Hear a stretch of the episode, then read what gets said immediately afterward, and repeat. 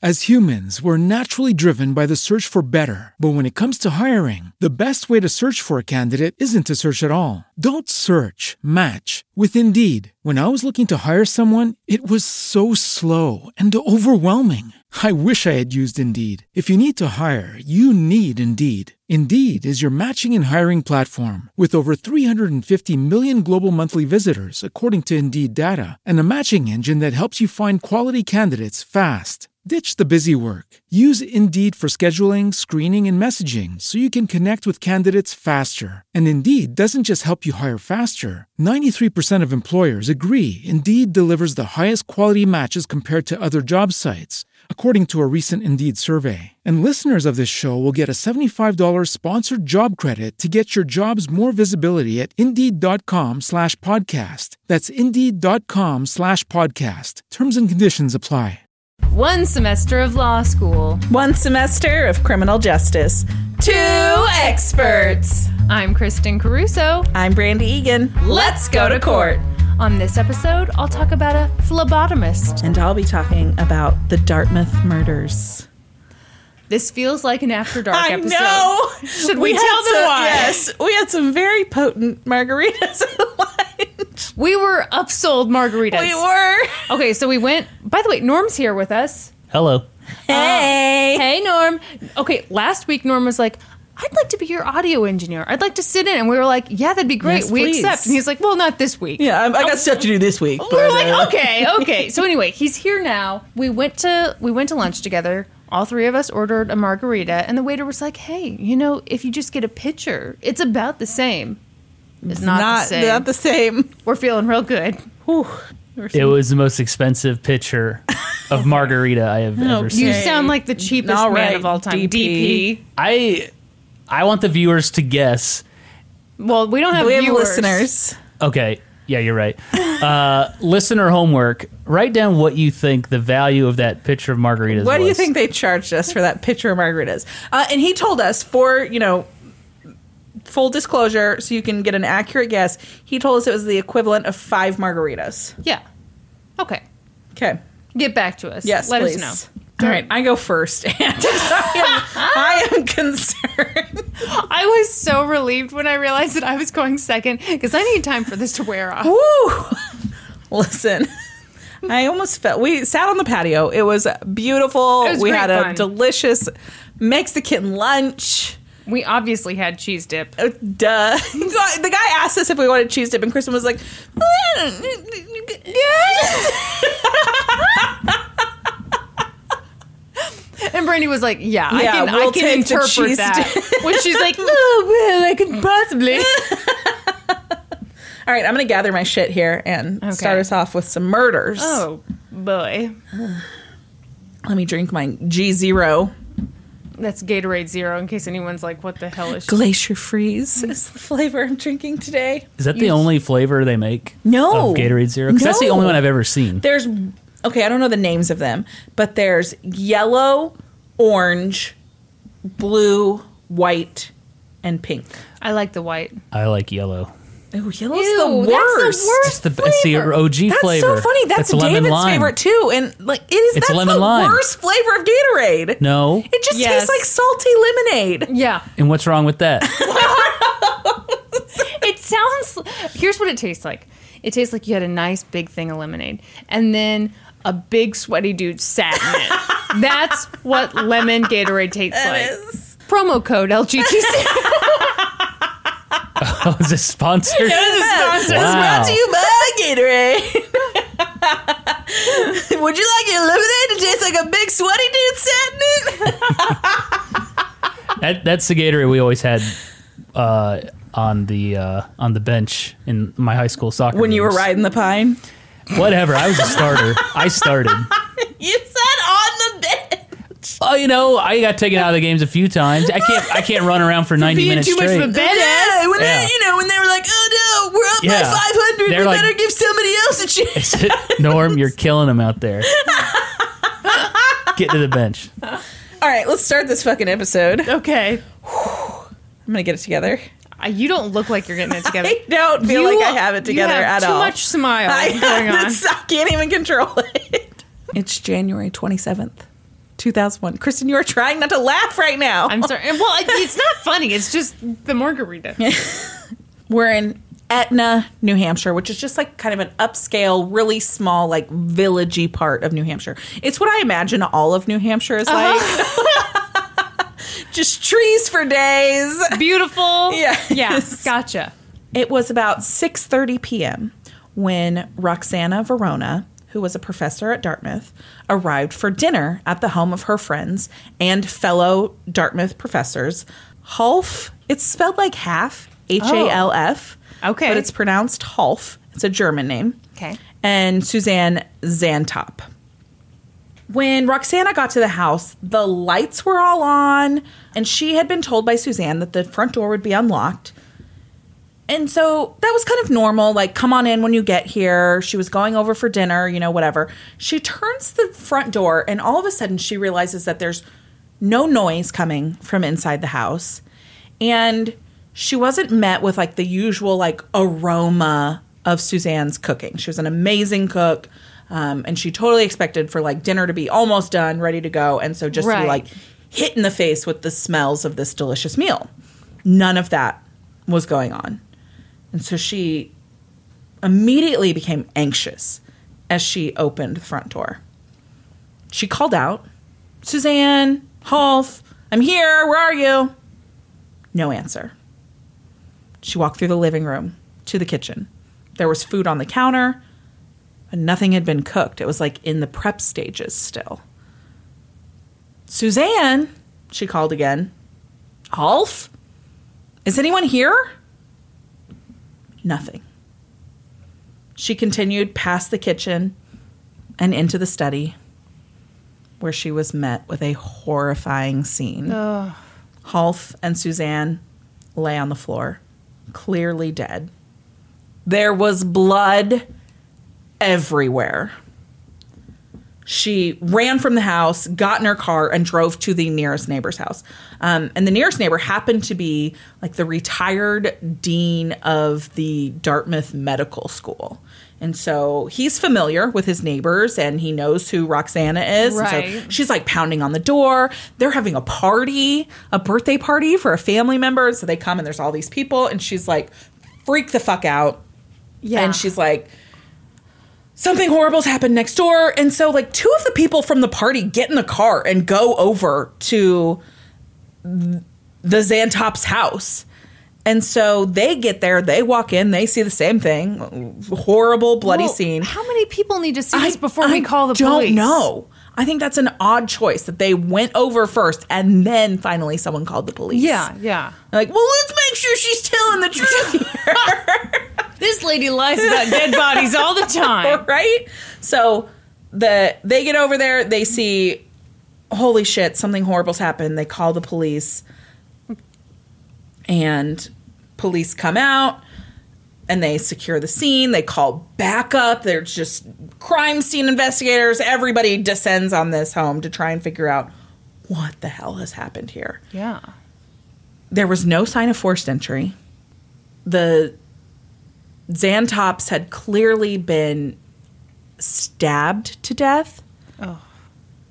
There was a partial bloody foot footprint on the floor, like a shoe print. But nothing else really looked like it had been touched. There were two things that were found at the scene that did not belong there, and one thing was missing. So on the floor, very clear that they didn't belong there were these two 12 inch long knife sheaths. So, like the thing you would store a big hunting knife in. Right. And they had the letters SOG, which is apparently a brand name, like Okay. embossed on them. And then Half's wallet was missing. But this is a very nice home.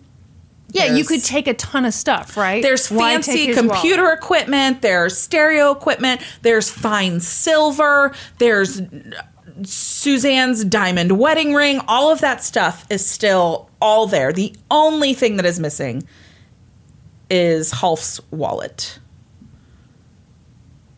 Immediately, the police are like, What this did he is- teach? Uh, he taught geology and earth science. And she taught. She um, was the uh, faculty chair of the German department, and I believe Oh. also taught German. Okay. Okay. I mean, I guess we'll find out when we get to that part. no, Oh, I'm terribly sorry for my many questions. I love it. Um, so immediately they're like, "This is super personal. Stabbing." We've talked about this before. Is a super personal crime. You have to be very close to the victim. You are. There's no chance that you won't get your victim's blood on you. Like it is, a, the most personal way to murder someone. When I think about what I could offer in a crime scene, it would be this. I'd be like, this is personal. And then I'd throw up and leave.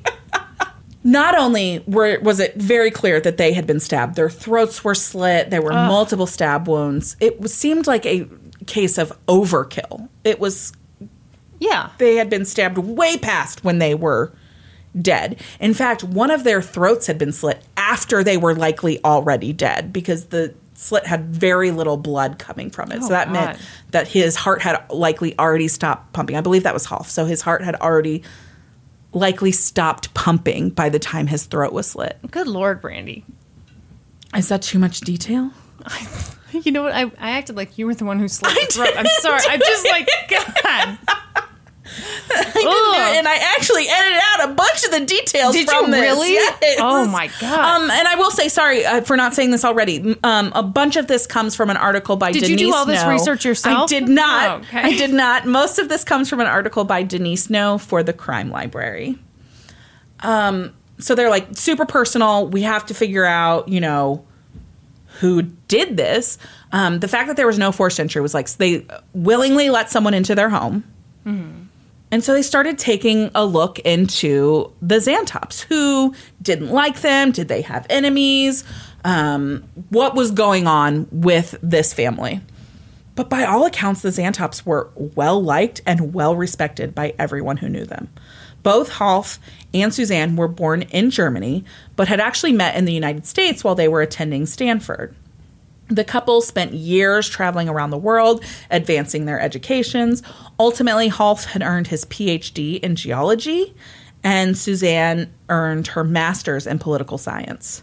They had a couple of daughters who were adults at the time of their murder, um, and they had finally settled in New Hampshire when both had accepted positions at Dartmouth the Xantops were popular with students. They had a very active social life. They hosted dinner parties all the time. There was no one who stuck out. Stuck out? Stuck stuck out. who stuck out as like a possible suspect. Mm. As I mentioned already, Half taught geology and earth science Oh, I'm so sorry. and Suzanne or Suzanne was the faculty chair of the German department. By 2001, Half was 63, Suzanne was 56. They had spent years together, like- as I mentioned, traveling the world, and they too were beginning to talk about retirement. And they would never get there. No, that's so sad. Oh, yeah. The entire community at Dartmouth, staff and students alike, mourn the loss of these two professors. But at the same time, there was this fear and that spread and Well, yeah, who could have suspicion done because it this? seemed like it was likely that the murderer Of or course. murderers Of course, was somebody was in the somebody community. amongst them. Absolutely. So from the beginning, investigators were pretty sure that two people were involved with this because two knife sheaths were found at the scene. That is hard to say, especially when you've had margaritas. so of course, the police initially focused on someone who knew the Xantops well and who was the first to discover the bodies. Poor Roxana, who had just Oh, come gosh. to have dinner with her friends Yeah. they cleared her like immediately. Yeah. And so then they started looking into who else. There was a couple of suspects that came up. Um, there was this weird guy who was like a cook at a restaurant or a custodian at a restaurant, like on the school campus. Mm-hmm. And he was super odd. And he started making these weird internet posts about the murders and how um, he he suspected that it was likely a suicide or you know they each murdered each other weren't two At the knives same found yeah time? weren't two knives found at the scene and all of this stuff Okay, yeah, that is super weird. it's super weird and so they looked into him but he had an alibi he was in like south dakota at the time of the murder so well, Oh, okay. wasn't him um, and so they interviewed Half's teaching assistant Um, sir, can you turn your phone off? wow Sorry, it's my first day. and you're fired. so they interviewed Half's teaching assistant. His name was Tom, and he thought that he might know someone who could have had an opportunity or a motive to off the Am I, Xantops. am I crazy? I'm thinking, who did these people give Fs to? Oh yeah, I hadn't even thought about that. Because this is, I mean, that's Ivy League, right? Yeah, it's Ivy Dartmouth? League. Yes, it's an Ivy League university. There's got to be some crazy weirdos. Probably.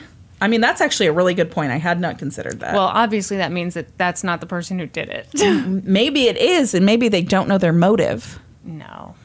yeah, it's not it. so this teaching assistant, Tom Douglas, was like, "Uh, there's this professor who really wanted he had like earned his No. master's degree and thought that he should have No. Hoff's position and like the only way he was going to get that is if Hoff didn't have it anymore.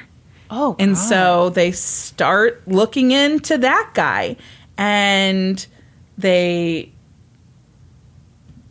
they tr- look into his activity on the day the Xantops were murdered and it turns out that he was in Hanover, which is near where the Xantops lived, I guess, and they found a God. rental car that he had been he had had that day while he was in Hanover, and in that rental car they found a large cardboard box that had this suspicious reddish brown stain on it.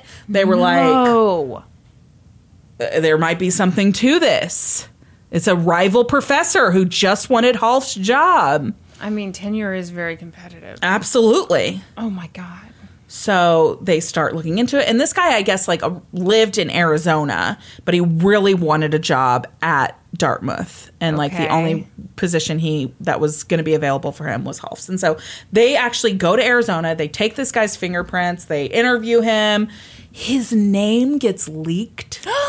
And the Boston Globe runs this front page story about how they bel that investigators believe that he is the one Oh. who killed him. That there, wa- it's likely a crime of passion. That he was likely having an affair with Suzanne. They post, they print a story about this on the front page of the newspaper, and then it comes out that there's no way any of that was true. Oh my God. And the, they had to run a front page retraction. Whoa. Yes. so the following day, they run they run a retraction that says the extramarital affair theory is not correct, and they apologized for their earlier article and they said it was certainly never our intent to increase the suffering of the Xantop family, their friends, or the Dartmouth College community. Did they have a source for that? I don't story? know. I don't know. Because I feel like I feel like you wouldn't print a retraction if you had a good source Yeah. for it. Yeah. I mean, you'd only print a retraction Mm-hmm. if somebody had like Yeah. made some leaps, right? I- That's yeah. shitty. Yeah, That's super really shitty. shitty. So then that same day in that same newspaper where they print the retraction, Mm-hmm. they also printed uh, in the like the letters to the editor section, they printed a letter from a close friend of the Xantops. And this letter said, my wife and I have shared a close friendship and close quarters in small sailboats with Suzanne and Hoff Zantop for more than 15 years. Never in the intimate confines of our time and space together did any inkling surface of a relationship that might motivate crimes of passion. The speculation about an adulterous love affair is irresponsible sensationalism on the part of the globe. wow. Yeah. So people were like pissed that this got printed. Well, absolutely. Yeah. And so meanwhile, investigators are looking into this guy, this prime suspect whose name has just been printed in the newspaper. They're looking into that reddish brown stain. Was it nothing? It was moose stew. Ew, what the? It was stew made from moose. Oh, gross. It was stew. It was just stew. Well, that moose stew sounds like it should be a crime. that is disgusting. I would try moose. I eat moose. I would try it. Well, y- I mean, yeah, you'd try it, but would you want it in a cardboard box in your The car? shark of your car. That, that would not be the ideal No, way what, for me no, to try what moose. probably happened is he had he was transporting some moose stew. He was invited to a party. He was like, I know what I'll make. I'll make I'll make moose stew. No, he was transporting moose stew. It sloshed because he probably didn't have a lid on it properly. Okay, calm down. He probably brought it in his brand new car. Oh, he's one of these people. Norman, do you have something you'd like to say to the listeners? Yeah, I do actually. Okay. when you you guys, Norman is heated about this. Kristen is guilty You should, you should see of the him. following. Kristen has a habit of bringing into a vehicle just like a cup of drink. I like to stay hydrated. Just I'm like sorry. you know, like a Sue cup you would me. drink in your house, A, a glass Like a most of glass. the time. a glass of like tea or coffee into a vehicle, no lid or at all. So if like if I slam on the brakes or I make a sharp turn, sloshing that stuff's right gonna out. Sometimes slosh a everywhere. lid. So we we finally decided to get a a better vehicle. They upgraded. We upgraded from they our, got an 06 Prius, we upgraded from our like new condition. We went from an 05 to a 16 vehicle, which is like light years. Yeah. Yes. Like even basic stuff like, wow, this has a it has a tire pressure monitor. I can't. Bo- this is new technology. Yeah, like the people at the dealership didn't even know what they needed to tell us because we're so out of date with what's standard in a new car. Okay. So we have this nice shiny new vehicle, and Chris and I are gonna go. Where were we going that day? to the furniture store. Yeah, we were going to the furniture store, and Kristen gets in the car with, I kid you not, a banana, Moose stew. a granola bar, and an a glass of tea. I don't think this is that. So, bad. so she- Norm loses his mind. No, no, that's not what happened. He starts making faces. and I was like, Is everything okay? And he's like, Everything's fine. But it's a long drive to this furniture store. It's like thirty minutes. And so I was like, Norman, I know something's wrong. What is wrong? I said, I, I was, I'm, I'm annoyed that you brought a, uh, w- just the banana, right? Yeah, you started off off with a banana. I'm anno- because I'm annoyed you you brought a banana into the car, but I and she like she ate the banana and she put the banana peel in our cup holder. Kristen, Where else was I supposed to put it? not in the car at all. Was I supposed to throw it out into the road like I'm in Mario Kart? Like what was I supposed You could, to it's do? biodegradable. it is biodegradable. So he tells me that, and I'm like, okay. so then I pull out my granola bar, and then she pulls out the granola bar. and he's so mad. I was like, Is it a crunchy granola bar? Yes, the crumbly, crunchy ones. It's not a soft, chewy one. Kristen, just it's- granola everywhere. And by the way, it's a peanut butter one, so it's smeared with peanut butter all over it. fucking crumbs everywhere. Haven't you seen that meme? no? Where they like do up the packaging and they change the name and it's just like granola bar fucking crumbs everywhere. anyway, I ate it, and my darling husband looked like he wanted to murder someone. I wasn't sure who, so I was like, what's wrong? Nothing. Norman, what is wrong? I know something's wrong. Norman, you want to take it away? Oh, he looks so mad and right now. I finally, I exploded. We I was just waited like- a million years to get this fancy car and then you bring we waited a decade to get yeah, this. literally a decade. We waited a decade to get a new car. We had an appointment at the furniture store, so we knew what time we had to be there. You could have eaten before you got in the car. I did eat before I got in the car. Kristen chose not to.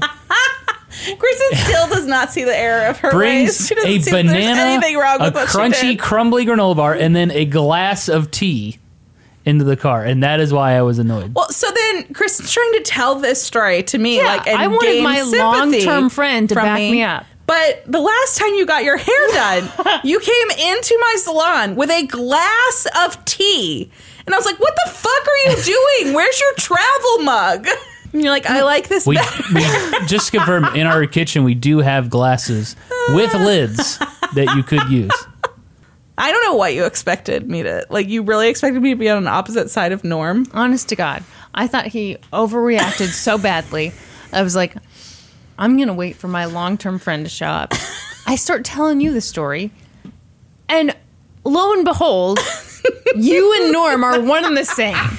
I should have never told you. I should have kept it all to myself. Anyway, I'll put a lid on it, folks. Yeah, just get a travel beverage container. I'm gonna Kristen. for your birthday. I'm gonna buy you the nicest travel mug. That's the That has worst ever present existed. ever because I clearly don't like travel. Hey,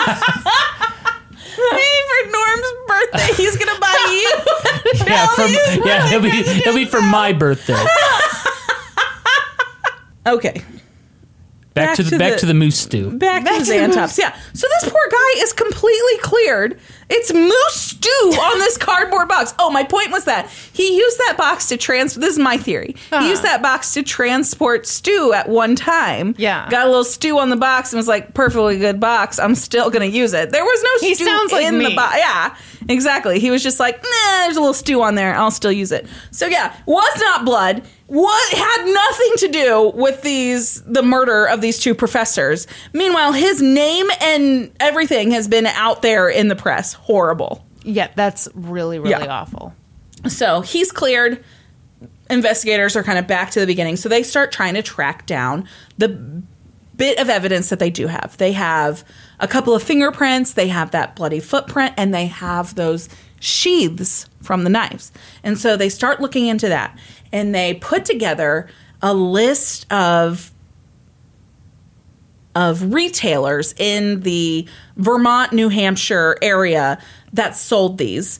The list is so fucking long. And so they're trying to narrow it down. They're trying to narrow it down. Well, they find out that this particular sheath, like they the knife manufacturer changed the sheath like after like in the beginning of 2000 so this is the latest model sheath and so they're able to eliminate a bunch of retailers based on that Okay. and so they find a retailer who remembers selling two knives to one person.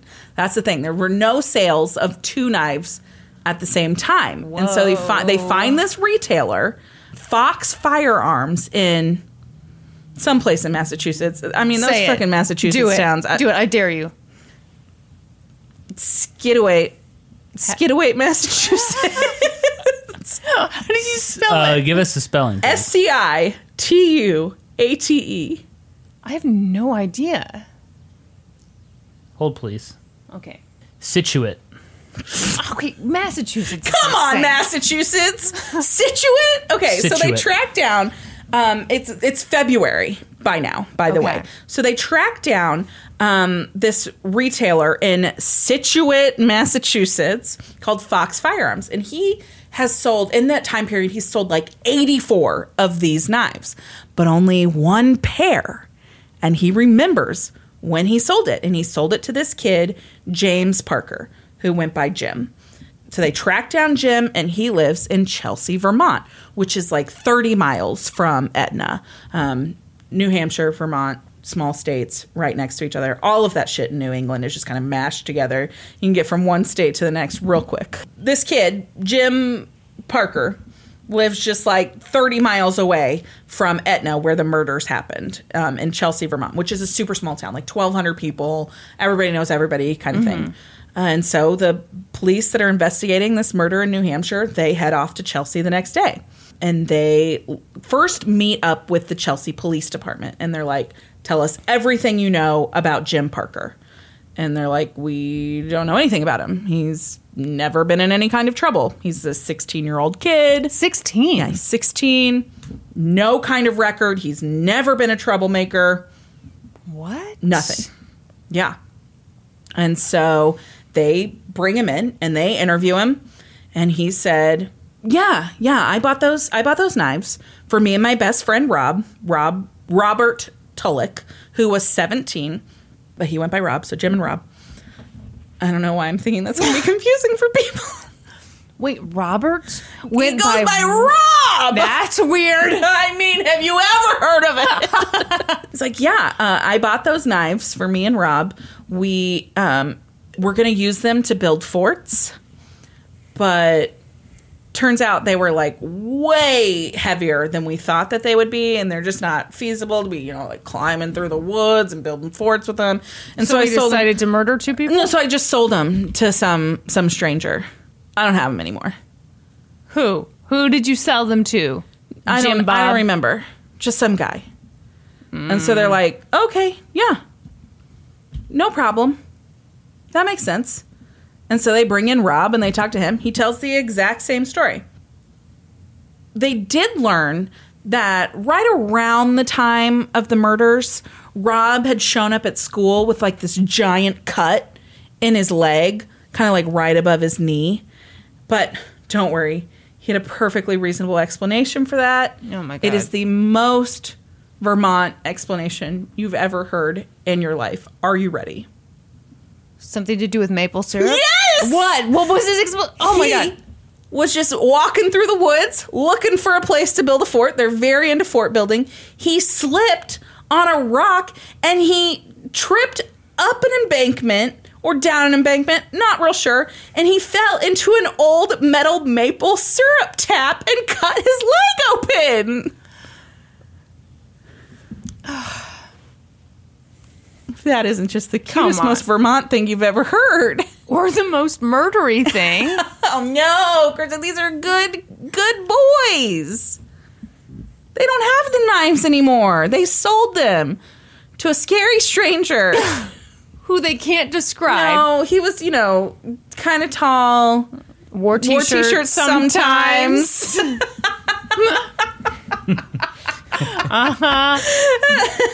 Excellent Okay, reference. so it's Vermont. Yeah. What time of year is this again? Winter? Uh Uh-huh. huh.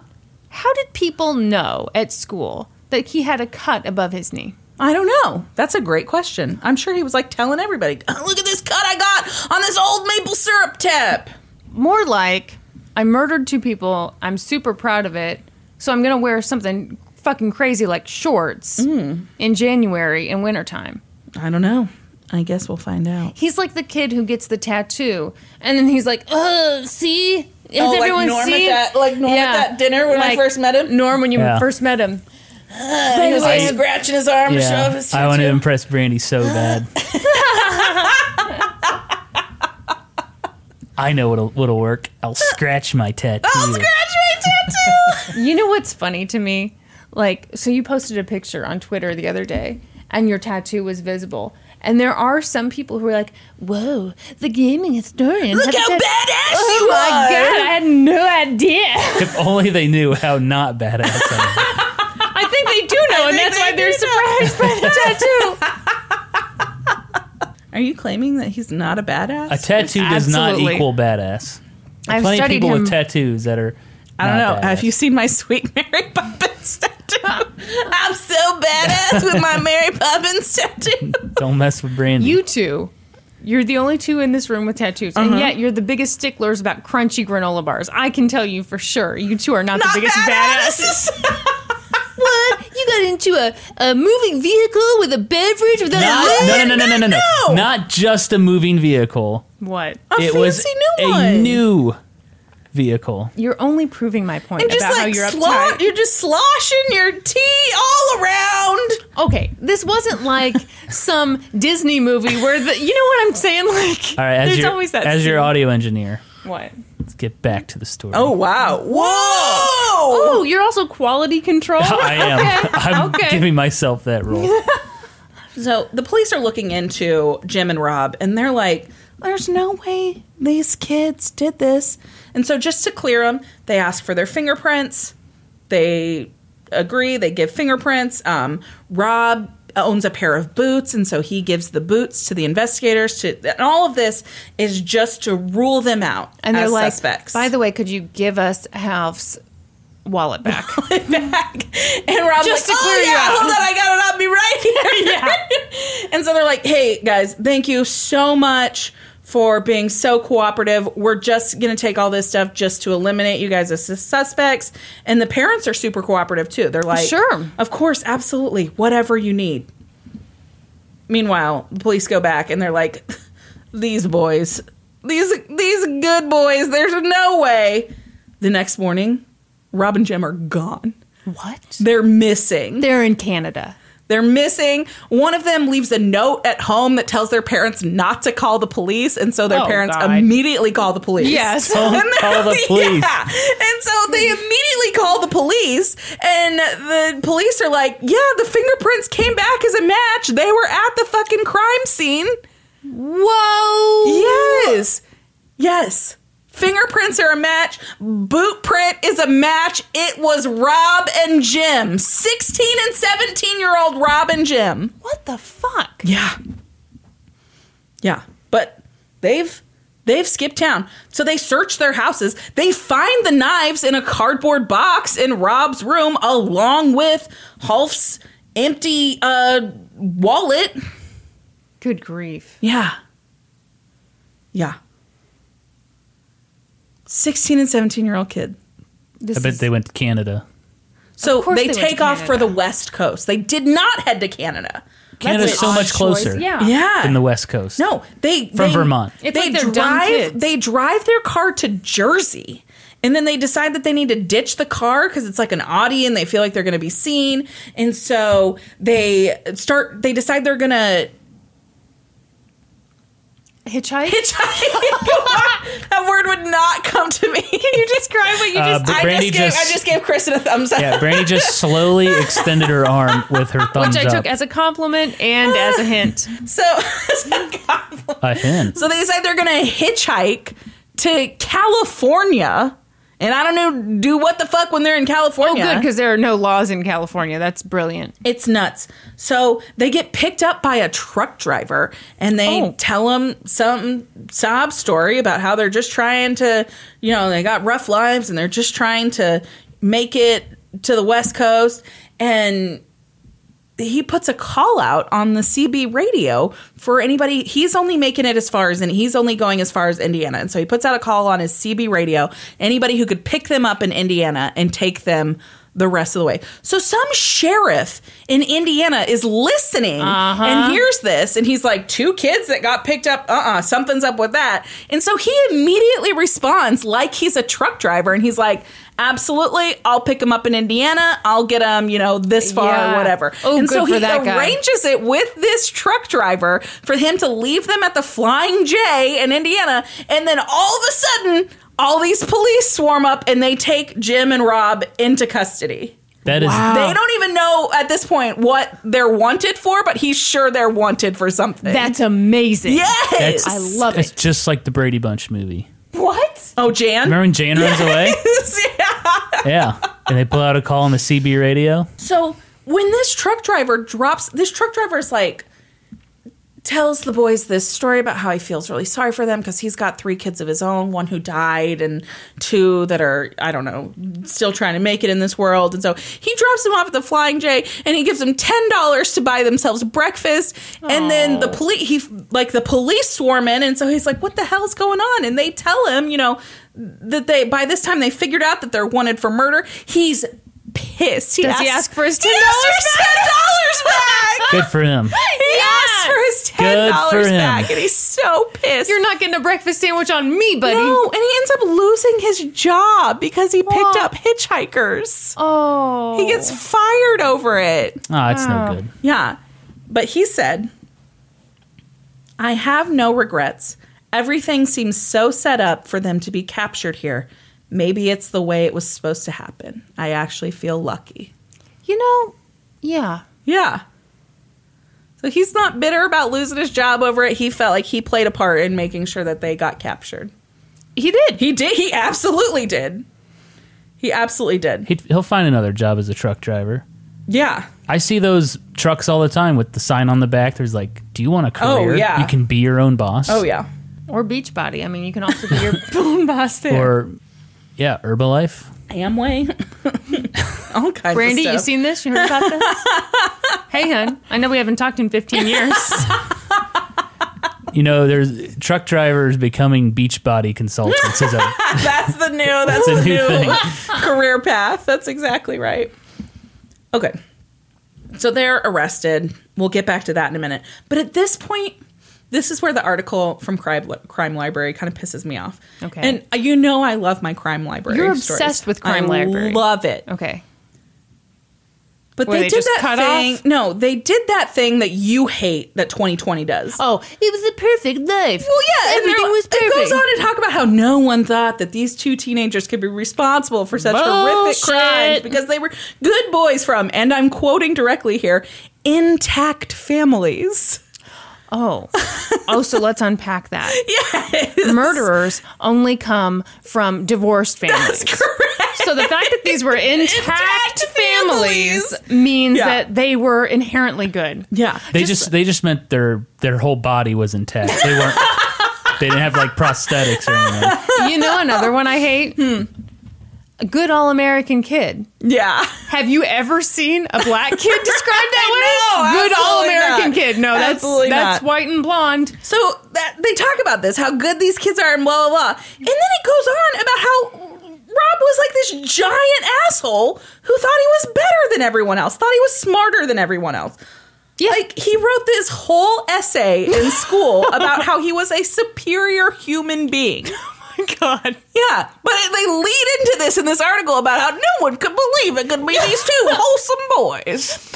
Oh wait. Turns out they thought they were better than everybody. it also goes into this whole story about how Rob, from the time that he was like in middle school, wanted to be the president of the United States Mm-hmm. when he grew up. And so he decided to start small. And in 1999, when he Start was in- small. Yeah. Don't just jump No. for it. So, Wait yeah. till you're So 35. in 1999, he ran for Stuco president.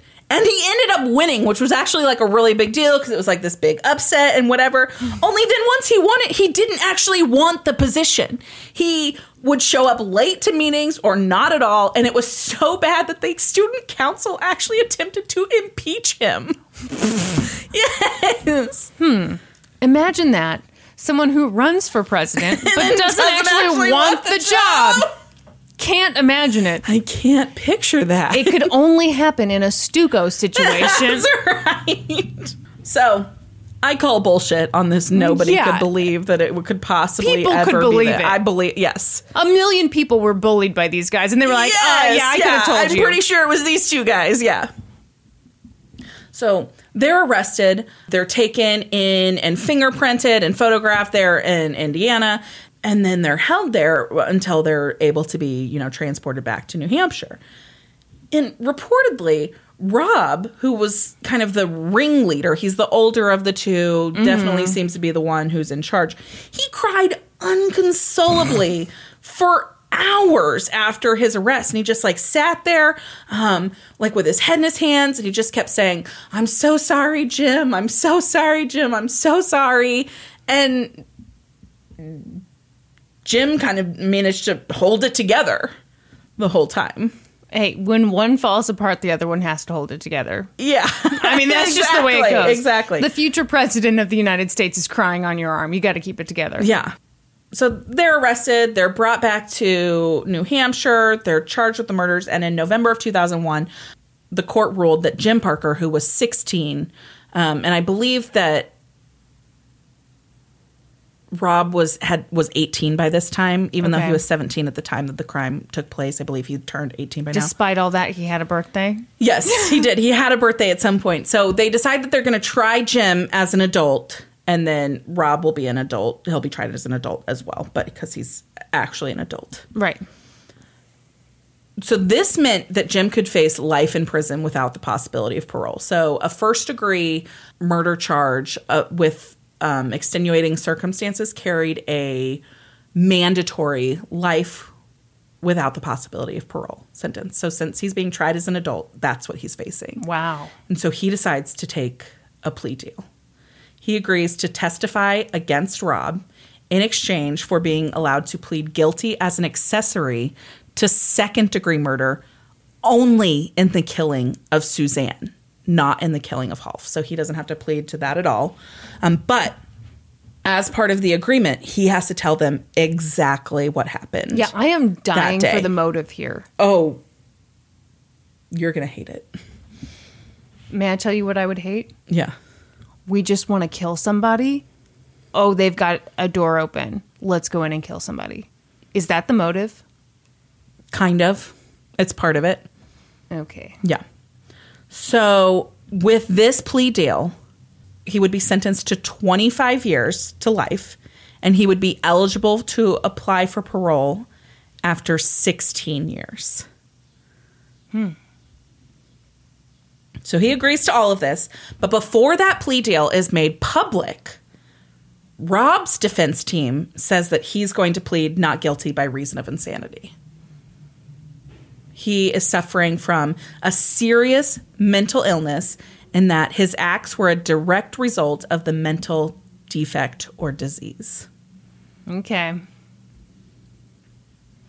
So in December of 2001, um, Jim went before a judge to formalize the plea deal. Um, and it was kind of a weird, there was like a weird interaction between him and the judge.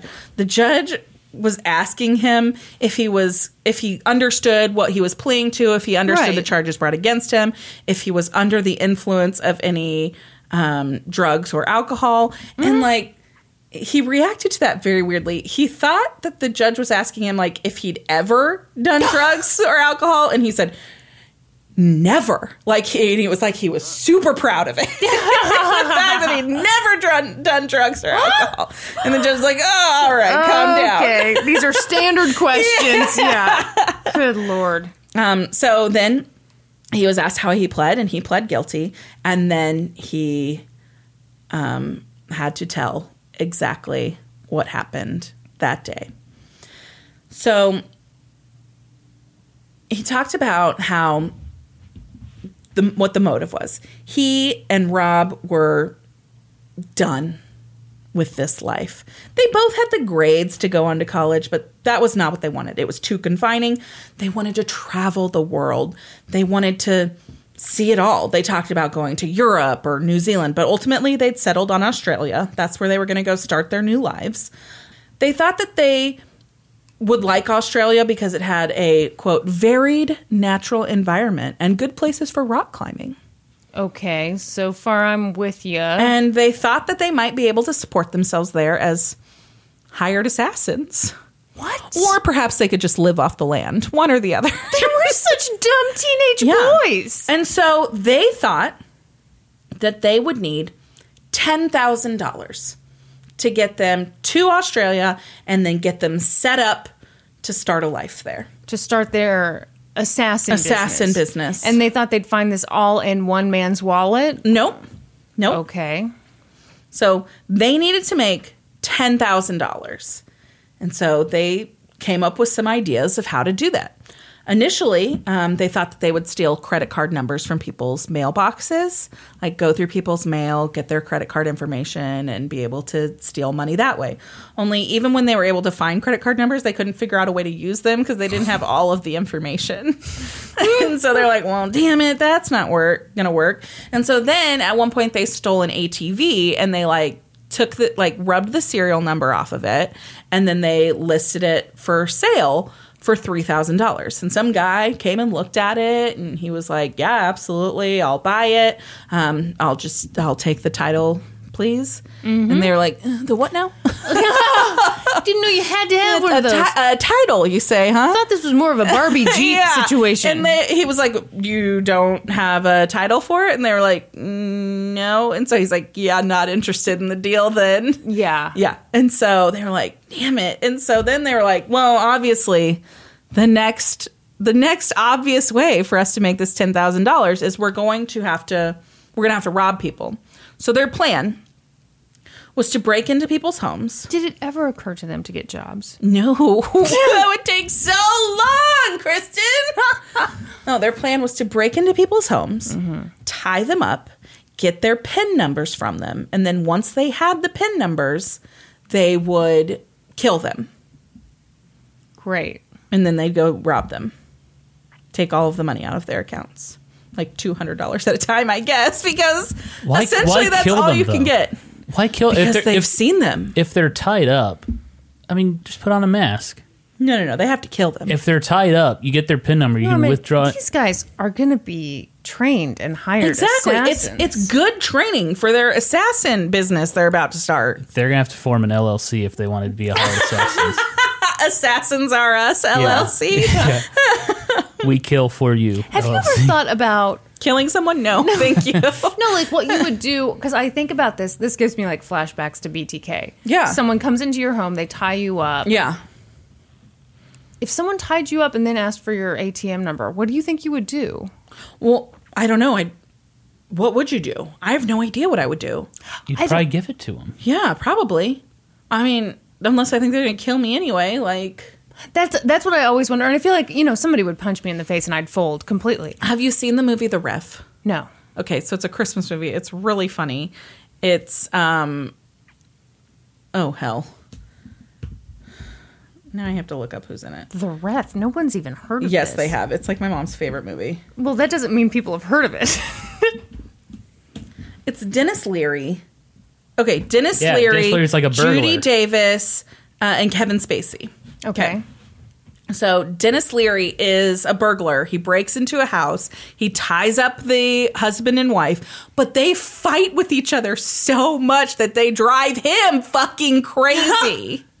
Okay. it's funny. Anyway. Uh, so, uh, apparently, in some countries, it's called hostile hostages instead of the ref. Wait, is that the end of the story? No, I was Oh, just talking about an instance of what might happen. Like they, f- you asked what would happen if somebody broke in and tied me up. I'm just asking. Yeah, what you would do? I you don't think- know what I would do, Kristen. I'd probably give them my pin number, and then they'd murder me anyway, Well, and yeah, then that's they'd what I'm have s- all twelve dollars from my bank account. That's what I'm saying. It's like I feel like you'd have to not tell them that information because then what reason do they have to keep you alive? no, I'd probably ask them if they needed a drink and if everything was okay.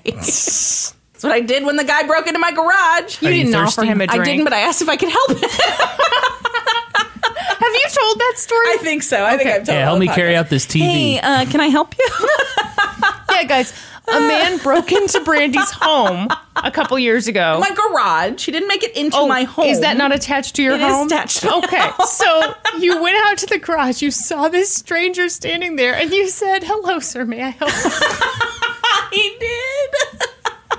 Yeah, but you had you had like a tone to it. You didn't just, you were you weren't like, "Hi, can I help you?" No, you were I was like, uh, "Can I help you?" Big difference. And he was like, uh, whoopsies, um Wrong goodbye." That's exactly what he did. So they come up with this plan that they're going to break into people's homes um, or get people to let them in willingly somehow. Okay. Um, by asking them to use the phone or something like that. And then they'll tie them up, they'll get their PIN numbers, and then they'll kill them. Great practice for their new assassin business. Right.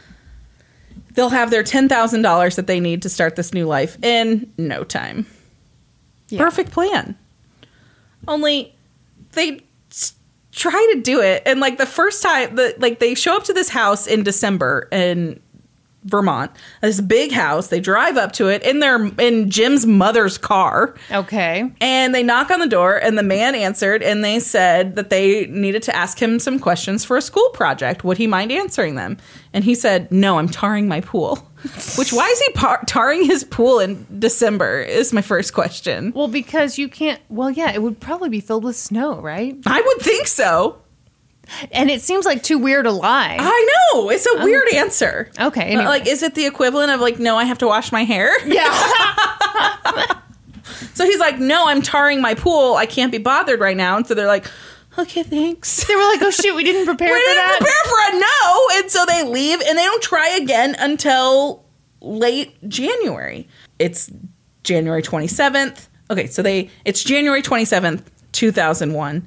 They arrive at this big home in Etna, New Hampshire. They have a backpack that's got some notebooks in it so they can pretend to fill out questions about this survey that they're going to ask about. It's got duct tape, it's got zip ties, it's got the two big knives in it.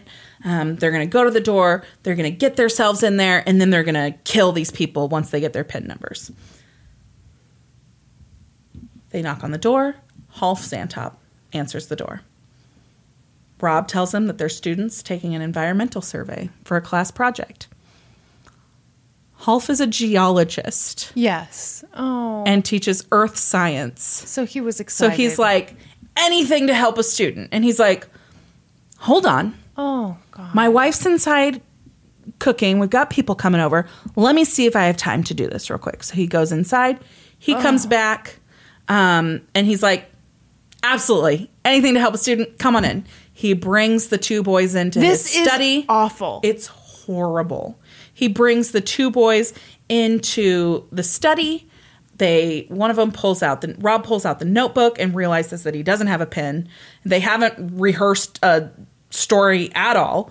Uh, things are kind of falling apart a little bit. He tries to pull it back together and starts asking questions. He can hear Suzanne in the kitchen. The kitchen is just out like outside the study. She's in there, you know, chopping food up, getting ready for this dinner party that she's having. Meanwhile, Jim, when he's recounting all this, because remember, he's recounting all of this in court, and he says at this point, he thought, this guy just wants to help us. Like, we don't need to kill this guy. yeah. But Oh my God. something happens that sets Rob off. Remember, Rob thinks that he's smarter than everyone, he's a superior human being. And here's this geology professor. And so he asks a question and then he he doesn't really know where to go with it and Half says, "You know, you really need to be more prepared if you're going to do this kind of thing."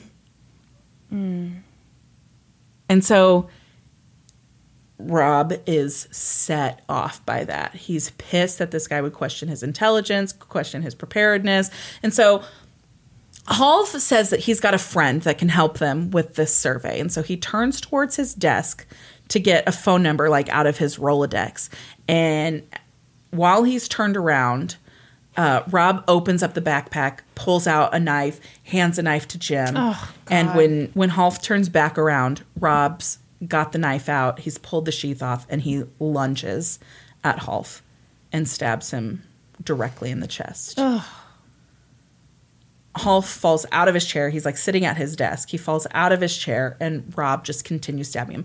Half is screaming. Oh my God. Suzanne runs into the room, Of course she does. um, and she is obviously freaking out. Rob looks up and yells at Jim and says, "Slit her throat." and so Jim grabs his knife, Shit. grabs Suzanne, and slits her throat, and she dies well, sure. Immediately. almost immediately. Yeah. Holy shit. yeah, at that point, This is the saddest thing. I mean, oh yeah. just two he, professors. he invited them into their home because like they had the perfect ruse for him like they didn't even know that they just like lucked into it that this is like a professor This is a sweet old man Yes. Uh-huh. who wants to teach people. and they're like hey can you help us with a school project yeah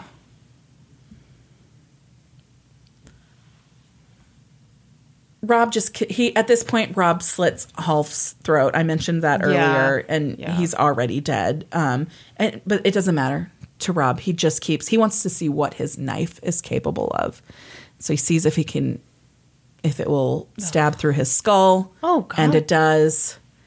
Finally, they're like, "We got to get out of here," and they take Half's wallet. That's all that they take from the scene, and they leave. Yeah. They get in the car. They stow the kn- bloody knives under the floor mat of the car and they take off. They had prepared to some degree. They had gone to some rural property and pre dug graves that they had intended to take the bodies to. Oh, God. They didn't do that, but they did drive there and clean off because they were covered in blood. Of course. They used the snow on the ground to clean the blood off of themselves and off of their weapons. And it was at that point that um, Rob realized that in his crazy stabbing that he had actually stabbed himself in the leg. He had a giant wound on his leg where he had stabbed into his own leg. Yeah. And so he cleans that off. They empty out the wallet and realize that they never got the PIN number. So everything in it is useless Whoops. except for the $340 in cash. That's all they got. Jim said in court at this time that he thought, this is not the way I want to make my money, killing people. And it wasn't even that he was feeling remorse. It was that he felt like it wasn't worth it for the amount of money that they got out of it. Good lord. Yeah. Oh, this is so upsetting. Oh yeah. Um, they ended up they go back home. They realize on the way home that they have left the sheaths to the knives at the Xantop house. And so they decide they're gonna circle back by, run in and get those, and then go. But when they circle back by the Xantop house, there are police in the driveway. And so they just take off and left it Yeah. and a couple weeks went by and then they were ID'd and that's when they took off and so Jim has pled guilty and he has agreed to testify against Rob. And then in March of 2002, just as Rob's about to go to trial and present his inf- insanity defense, all of a sudden he drops it and he pleads guilty. No deal, nothing. One article that I read said that he's the first person in New Hampshire history to to plead guilty to all charges and not present a defense at all. Hmm. Which I don't know if that's true, bec- but I, 'cause I only found that in one source, but Okay. That's kind of odd. is super odd. I, I don't know what led to that. Um, his lawyer said that Rob wanted to spare his family the trauma of a trial, which I guess could That's be true. No, that's fair. I can I Yeah. can get behind that. Yeah. And with his guilty plea, that meant that Rob was sentenced to the mandatory sentence life in prison without the possibility of parole. Damn. Yeah.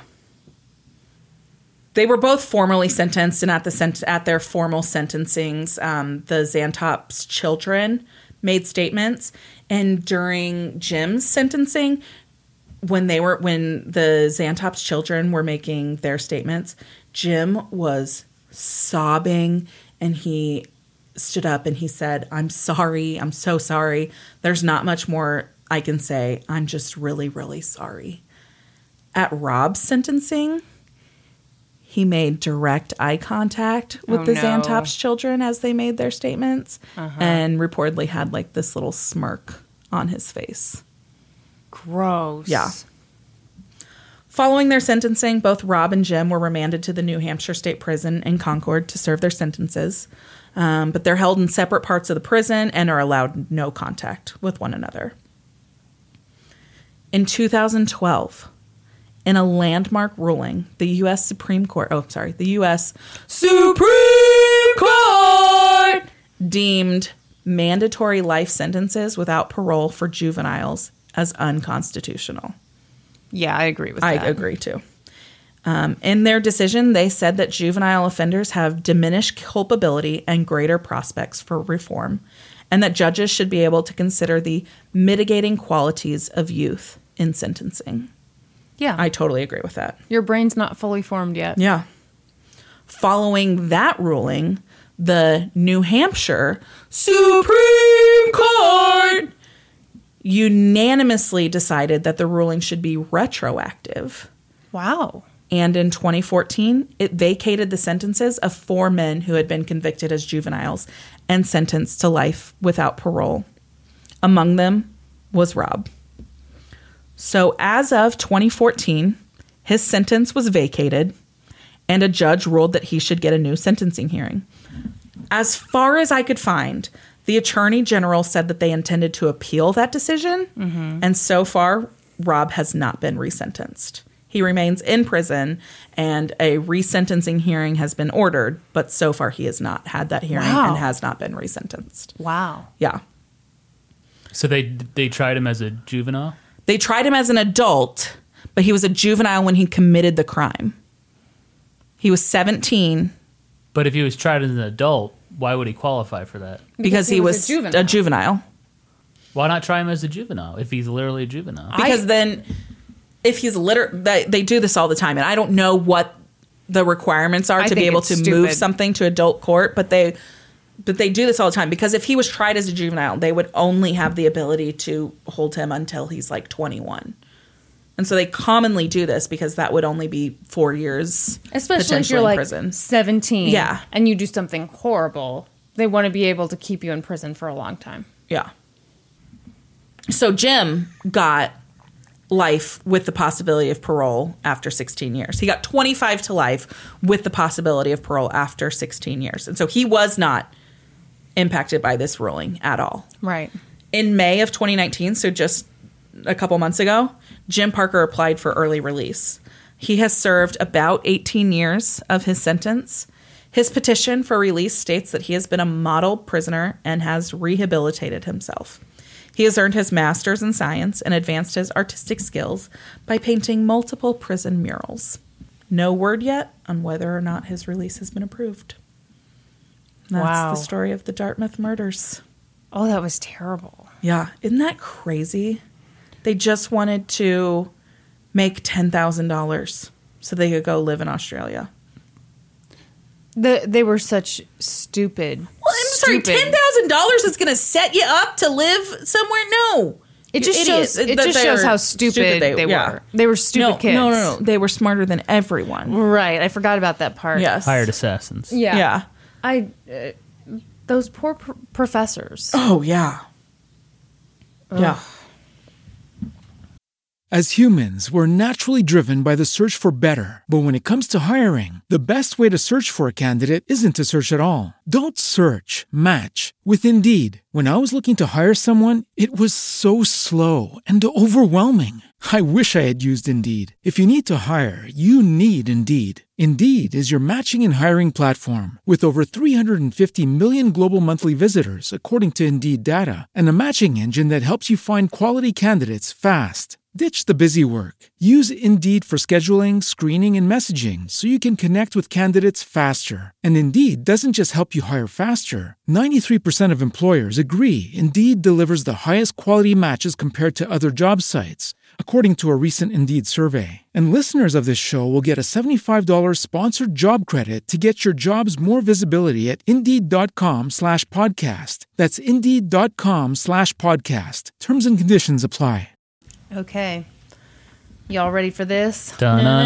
Dun-dun-dun-dun-dun-dun-dun. First of all, thank you to Lyndon for suggesting this in the Discord. Excellent. By the way, a lot of fun things happening on Patreon. We forgot to say this at the top of the show. We've got bonus episodes on Timothy McVeigh's trial. Oh, yeah. On the Playboy model who body shamed the woman in the gym. Yes. Brandy had that crazy case that made me want to throw a rock through my own window. Oh, gosh. the hammer murder. Yes. and the Catholic Church. Oh. What, what was your other case you did? I couldn't possibly remember. Kristen.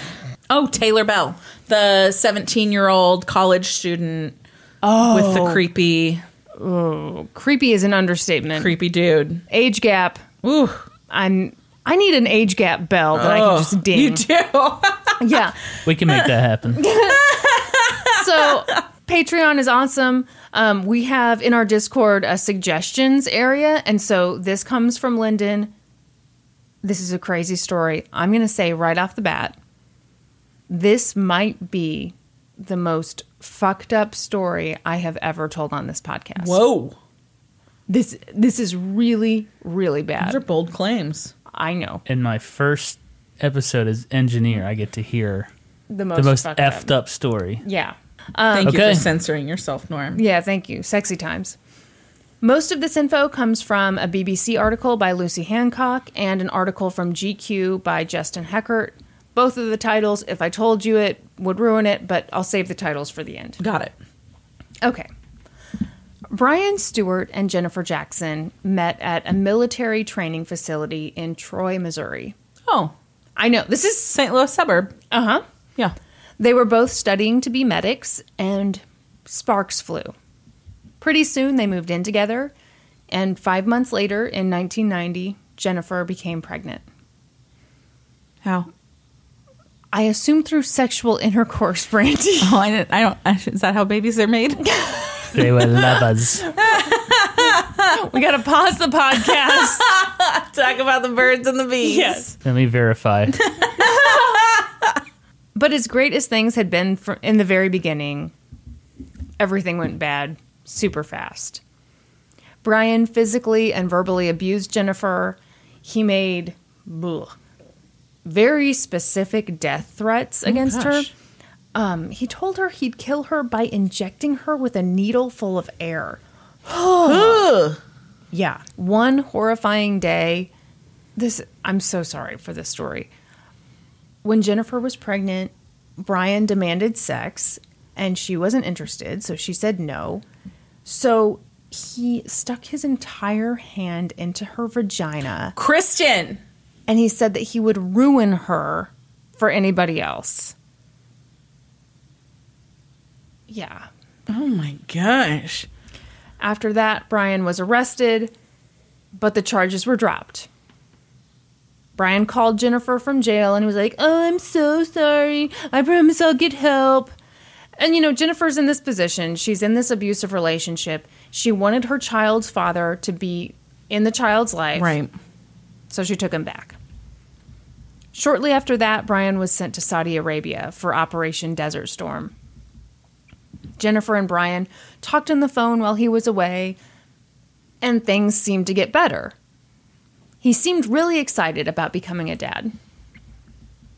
The baby was born on. You're making a face. Yeah. The baby was born on February 24th, 1991, while Brian was still in Saudi Arabia. Okay, this part, God. So Jennifer and Brian agreed to name the baby Brian because, you know, in case Brian didn't make it back from war, which is sweet. I get it, but it's hell for storytelling. So we got two Brians in this story, Yeah, yeah. okay? Okay, my friend, Uh huh. um, her son's name is Jaren. And then she's dating a guy who also happens to be named Jaren. How is that possible? How- Jaren is it's not, a common, name. No. And so her boys have nicknamed boyfriend Jaren as Giant Jaren. I think it's hilarious. so they've got Jaren and Giant Jaren. I am shocked she found another I, Jaren. I know. I think it's nuts. Did she Google? Yeah. Did she go googling? No, she met him at work. Okay. Wow. Wow. Yeah. Checks out. Okay. Yeah. Oh, you know this friend. Who? It's Jenny, who used to work at the tanning salon. Oh yeah. Um, Yeah. Oh my oh, gosh. from the block. Jenny from the block. Don't be fooled by the rocks that she's got. Okay? yeah. Yeah. So let's call them Brian and Giant Brian. Okay. That's my point. So when Brian, when Giant Brian came back from Saudi Arabia, things were either the absolute best or the absolute worst. yeah. classic domestic violence situation. Either he's smashing a car windshield with his fist, like you fucking do. Oh my Or goodness. Oh he's like opening doors for her and talking about the future. You know, just a great guy. It's the worst kind of douchebag. I know. I know. I prefer consistency over anything else. Yeah, can't you just always be a douche? Jennifer really wanted to make their relationship work. But that wasn't in the cards because Brian was a total shithead. Yeah. And you can't make it work with someone who's abusive. So at this point, Brian starts saying things like, Oh, I don't really think the kid is mine. You know, this isn't my kid. It was ridiculous. It absolutely was his child. Eventually, Jennifer left him. She was like, I've had enough of this. I'm out. So she left, but she obviously needed child support, Yeah. which is all very reasonable. If you help bring a child into the world, you have to help pay to raise it. Mm-hmm. Nothing controversial here. But Brian didn't see it that way. In fact, just the idea of paying child support pissed him off. Did oh because it didn't well, he didn't believe it was his kid, and he's a shithead. I, You think he believed it was his kid? yeah. Yeah. Well, and later a court determined that it was his kid. Well, yeah. So, yeah, yeah, yeah. No, I just mean like, did he not want a relationship with this kid at all? Like, I imagine he wanted um, all of the above. No relationship for the kid to not exist. Oh, for, great. Yeah, nothing. excellent. I want nothing. No consequences to my actions, Yes, please. Yes. Perfect. Just like when he sexually assaulted Jennifer and didn't want to go to prison. Yeah. You know. One day, Jennifer says he told her, You won't need to look me up for child support anyway, because your son's not going to live that long. Oh, okay. And she said, What do you mean by that? And he said, Don't worry about it. I just know that he's not going to live to see the age of five. I'm sorry, what now? Now he's threatening the life of the kid? Yep. At the time, Brian was working as a phlebotomist. Oh, And- right. You talked about that. Um, He used to make these super funny jokes with his coworkers about how, with all the different blood that they had in the lab, he could infect someone with a deadly virus and that person wouldn't know what hit him. That's a hilarious joke. Oh, the best. Never heard one better. By I this hate this guy. he's the fucking worst. By this point, Jennifer and Brian didn't have any contact. They got the paternity test, and whoa, shocking, Brian was Brian's. Brian was Giant Brian's. That's right. Hey, for our dumb viewers or listeners, uh-huh. can we say what a phlebotomist is? Oh, it's basically this guy worked in a lab with a lot of blood, you know, blood testing. he's specifically the person he's a the person who draws blood. Yeah. And by dumb listeners, I meant the audio engineer because I, did not know what a phlebotomist was. Wonderful. So the person that takes blood samples. Yes. Okay. So they're not in contact with one another, but when little Brian was 11 months old, something really scary happened. He had an asthma attack, and Jennifer rushed him to the hospital. At this point, she's like, okay, Brian is the child's father. I should let him know that his son is in the hospital. She called Brian's work, and the coworker who answered the phone was like, uh, Brian Stewart doesn't have a kid. So Jennifer's like, oh, great. Okay. Thanks. I appreciate it. I get it. But then, on the day that her son was scheduled to be discharged from the hospital, Brian showed up. And he brought his lab coat with him. because he didn't want to leave it in the car, Brandy. No, why? Well, you don't want your coat to get hot. Uh huh. Or lonely. You need to smuggle something into the hospital. in Whoa, it. that's quite a charge. Brian's presence was kind of strange and unexpected, but you know, a father showed up to visit his child in the hospital. What could possibly be wrong with that? Mm. So Does he have a- Brian, does he have a syringe full of air? he's got something. Is worse than that. So Brian enters the hospital room, probably on a horse with his cape billowing in the wind, because, oh, here I am to be a father. and he very kindly told Jennifer, hey, why don't you go down to the cafeteria, get yourself something to drink? No, Jennifer, don't leave him alone with a kid. Jennifer was thirsty and she'd been with the kid for, you know, who knows how long. So she, yeah, she goes down to the cafeteria. But when she came back, the baby was screaming. He was behaving very strangely. His breath was rapid. He was inconsolable. Jennifer called in the hospital staff and they were like super confused as to what was going on. The baby was obviously very distressed for no apparent reason. But What do you inject him with? they got his pulse back down to normal. They got him breathing steadily. They checked his temperature. Everything seemed okay, so they sent him home. Weeks went by, and Jennifer was just sick with despair. Something was wrong with her baby. Mm-hmm. He'd been healthy before the hospital visit, but now he was just deteriorating. Mm. For the next four years. Oh my gosh. Jennifer took her child to every doctor she could find, trying to figure out what was wrong with her son. No one could help her. They tested Brian for everything under the sun, and it all came back negative. But the fact that he was dying was undeniable. Over time, Jennifer and little Brian spent a lot of time with their pediatrician, Dr. Linda Steele Green.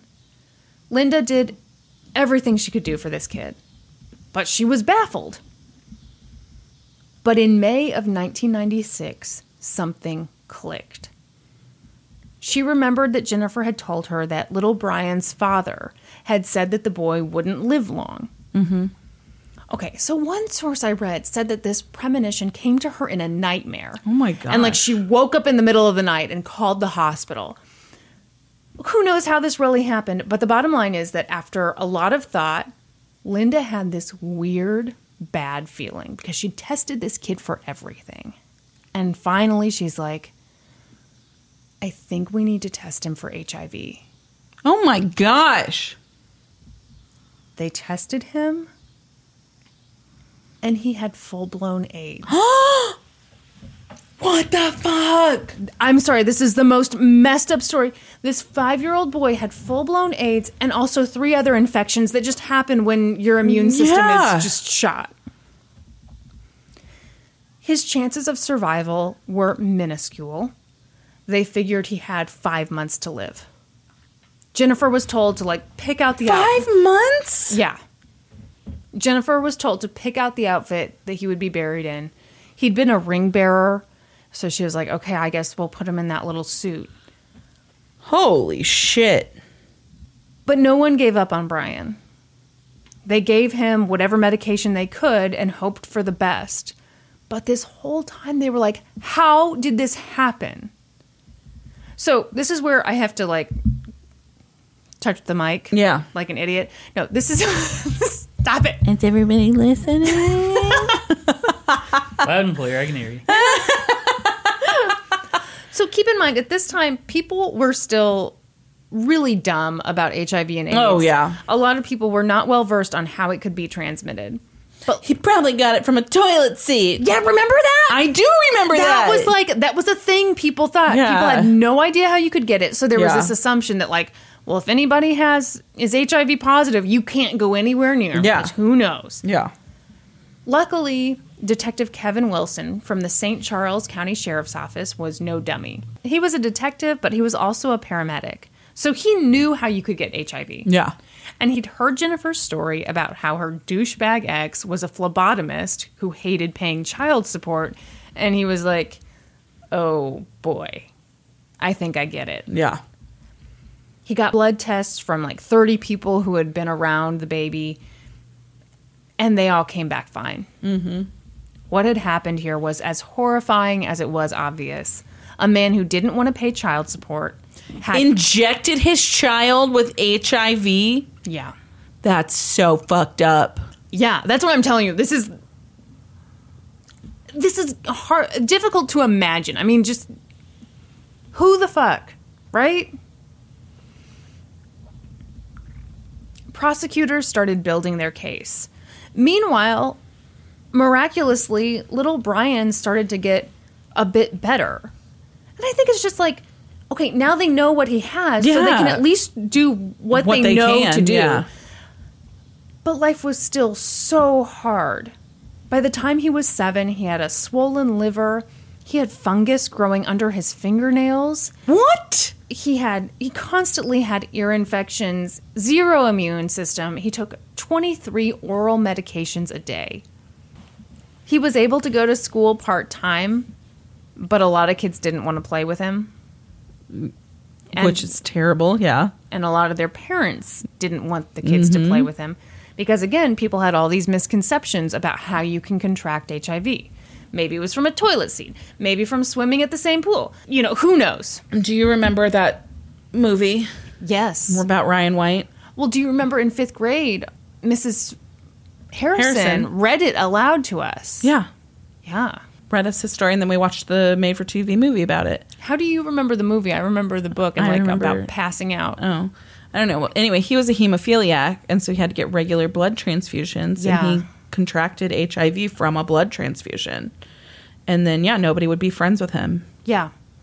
Because everyone thought that they could catch it Yeah. super easily. Yeah, they like lobbied to keep him out of school and like all of this crazy stuff. Oh, the poor kid. Yeah, that's what I, that's just what I'm picturing. Oh, yeah, like, that's what I was picturing too. Yeah, Sometimes I forget that we have all these life experiences together because, like, this whole time I was picturing myself in fifth grade Yeah. taking notes on this book, Yeah. and like, I was sitting next to you while I Yeah. did it. it We were just there being Long-term We were new friends. friends, at that point. That's weird, isn't the it? year we became friends. Aw. Norm's looking not even touched at all. Stop touching yourself. Nora. Norm's touched by our story, touched by himself. Continue the story. For Oh, wow. oh wow! quality control. Oh, Continue the story. are you gonna cut out all these comments from him? I might. She could. She's the editor still. Still, what's Still. going to happen to me? She hasn't been We don't know. fired yet. It's going to inject me We'll with never some- know. no one will ever find you. Brandy would find you. I would. Yeah. Brandy, like this podcast would really take off because Brandy If would Kristen be like, went my long-term missing- friend. long-term friend is missing. Yeah, Brandy would be on the case. I so would be. hard. what would you do? If you went missing, Yeah. I'd probably go to Brandy. Yeah. What you'd be like, hey, Not the Brandy, cl- and then just like leave it at her doorstep, be like, bye. No, I'd like Brandy. You have to help me find Yeah. Kristen. You know what? If we I went team missing- up. Yeah. Okay, it'd be you two and my mom. Yeah. Powerhouse. Oh yeah. Yeah. yeah. That We'd find the shit out of you. you would. you totally would. My dad would be in front of all the TV cameras. Oh, your dad would be the our fish, the family spokesperson. We have no leads at this time. I have nothing to say. I just wanted to be on camera again. By the way, guys, um, oh, the DP. DP got recognized at an event. no. Brandy and I had never been recognized for the podcast. You know, we we realize this is a very small podcast. Yeah. You know, we have no expectation of being recognized.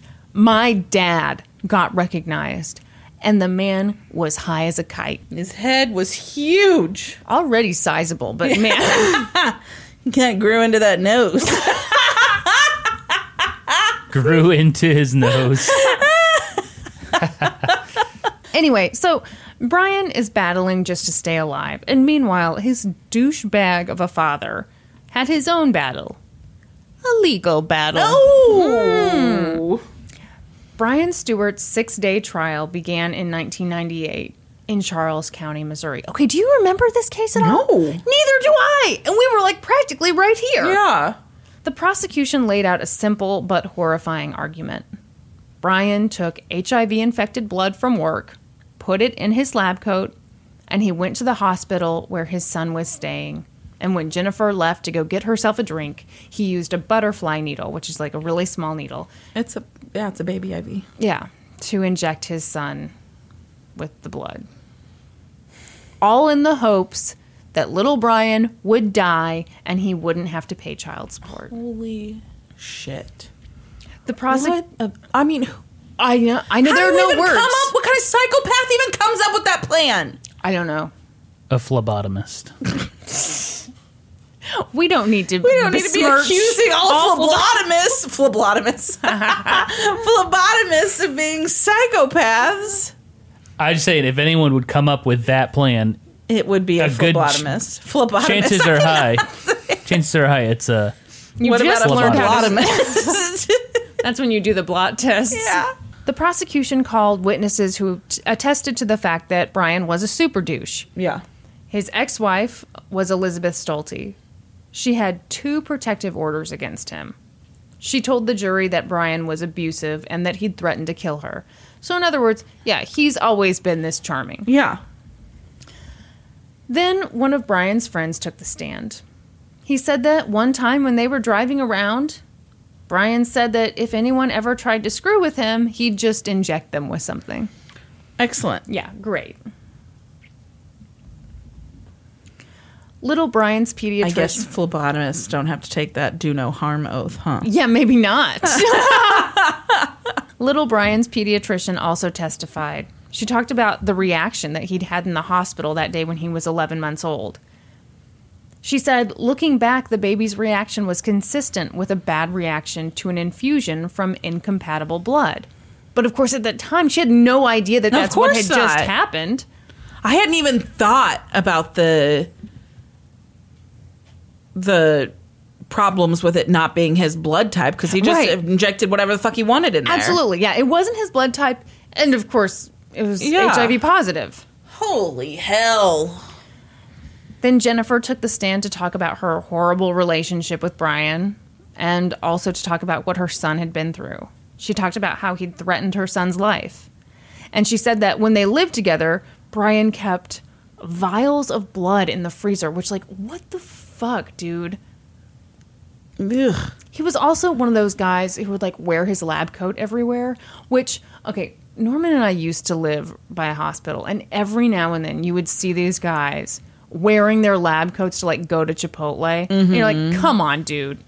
Do you really need everyone to know that you're important right now? Dirty John did that because he wanted people to think he was a doctor. Yeah. Um, I 100% think anyone who wears their lab coat outside of their office setting is a super douche. Yeah. And like 50% of them are up to something. and it's not just ordering some barbacoa. I want to let everyone in Chipotle know I am important. That's right. I mean, that's that's what every time I see someone out, I'm like, "Oh, okay." Can we back up for a second? Is What? that what you get at Chipotle? Barbacoa? Mm-hmm. Yeah, every now and then it's very good. Mm. Kristen loves the barbacoa. What's wrong with barbacoa? Too spicy? For No, I can't eat that that mass cooked pork. What's wrong I, with I'm not a big I'm mass-cooked not a pork? big barbacoa guy either. It's I gonna like fuck the your stomach um, up. Oh, well. if you shit your pants, That's part of the Chipotle experience. seventy-five percent chance you ate mass cooked pork. I like the steak at This is Chipotle. what you deal with when you eat delicious pork. I mean, I don't. Actually, The sickest I've ever been, like Uh-huh. food poisoning wise, was uh, from pork. a mass pork. Yeah, it was at the dinner Eating. theater. well, they had problems. I with that. know Oh. it was before then, but yeah, I had to hold a trash can while I was on the toilet. So that Tell us more. no, that is plenty. You were just holding it for comfort. no, it's just violently. coming I mean, if out it both could have come ends. out of my eyes, it would have. like, No, so Norm, you don't. You probably don't remember this. You've never been to the dinner theater. It's like a. We- it's like a sixty-five plus. Crowd. well, Oh, we yeah. have we've. I I am aware of the dinner theater. Never been. Um. Old. They- so a couple years ago, they had like nanovirus. yeah. So like everyone who went got horribly Yeah, like sick. 400 people got like crazy sick. They had to shut the place down, completely disinfect it. I think they missed a couple showings. Like, we had to bring I'm in a sure. whole crew. I wonder if those people were had pork coming out their orifices. So you Porkifices. Orifices. it's such a dumb joke. anyway, I like pork. I don't. I Well, you were scared straight by pork. It I sounds- was scared straight by pork. I almost became a vegetarian after that. And I don't like very many vegetables. what would you eat if you were a vegetarian? What would you be limited to? Cheetos. they are vegetarian friendly. peanut, peanut butter. Peanut Which butter dip in Cheetos. Instantly are delicious together. No. Not dipped in, but you have a peanut butter and jelly sandwich and you eat Cheetos with it. It's Now a that- no, delicious. that- that that's is very good. terrible. that is a No. delicious cheese and peanut butter crackers, Kristen. It is very good. It is a also- delicious combination. I cannot believe you two will not eat barbacoa, but you want PB and J's with Cheetos on the side. That's disgusting. What? Yes. How is that disgusting? It's a delicious flavor combination. If you're five, I have the palate of a five year old. Jack and I, very similar food tastes. He's six, but yes. so he's gonna pass you up soon. he will. He's gonna become way more adventurous than I am. Yeah, he'll be like, Avocado. "Yeah, Brandy, can I please have the avocado off of your sandwich?" And I'll be like, "Oh, oh, yes." Okay, Brandy stocked up on Gogurt for herself and Jack. I think Go-Gurt is. We the do have weirdest. Gogurt. There you go. Why? He loves it. Why it's can't you it's have? Mm-hmm. yogurt to go. Why can't you have like? Okay, you know how much I love food to go. Even I'm not gonna do a Go-Gurt. The Why good not? thing about having a six-year-old in your life is you got Go-Gurts, you got Capri Suns, Uh-huh. Oh. and you always got chicken nugs. Why do they Oh, make chicken Capri nugs. Sun so hard to get into, though? you have to get into it for them. You can't just hand a six-year-old a Capri Sun. You poke gotta, the bottom. You gotta the bottom. Yeah, you, you get it from the bottom. No. No. Yeah. That's a No. dirty sexual thing. No, you don't try to get it in the li- you know the little hole where Yeah, they want I you to poke know. it. Yeah. You just flip it upside down and poke the What bottom. No. kind of sorcery You is sta- this? You stab the bottom. No. It's so much easier. No. You don't have to try to angle it at the top anymore. You literally flip it over, stab the bottom. that would done. create a mess. it That's- doesn't. That's what I did. We did it all the time. What? Norman. Homework for listeners. I'm gonna go home and try it. I've got Yeah. I've got Capri Suns at my Stab house the right bottom. now. Way easier. Stab the bottom. He heard it here first. Go in from behind. Thick. So at this point, you know, Jennifer has just said, yes, he threatened my son's life. He had this blood in the freezer like some creepy ass vampire. And then defense jumps up for cross examination. And they're like, okay, okay, so he threatens your son. Okay. But did he specifically say he would inject your son with HIV positive blood? no, he said he would inject him with something. And she was like, Well, no, not specifically. And the defense was like, I thought so. That's a terrible point. okay, I will say for this defense, you got to do something. And I guess, you know, Grasping at straws. yeah, yeah. I mean, this is the only thing you can say Yeah. is that he never made a ve- this very specific threat. But good Lord, I mean, Yeah. The prosecution showed the jury pictures of little Brian so incredibly sick. They also pointed out that all of Brian's blood samples prior to that hospital stay in 1992 showed that he had been HIV negative, which I guess they could go back and test. But the defense thought that this was all a bit much. Brian's defense attorney said, A tragedy is not a crime, and theories are not facts. Mom made an allegation, and everyone ran with it.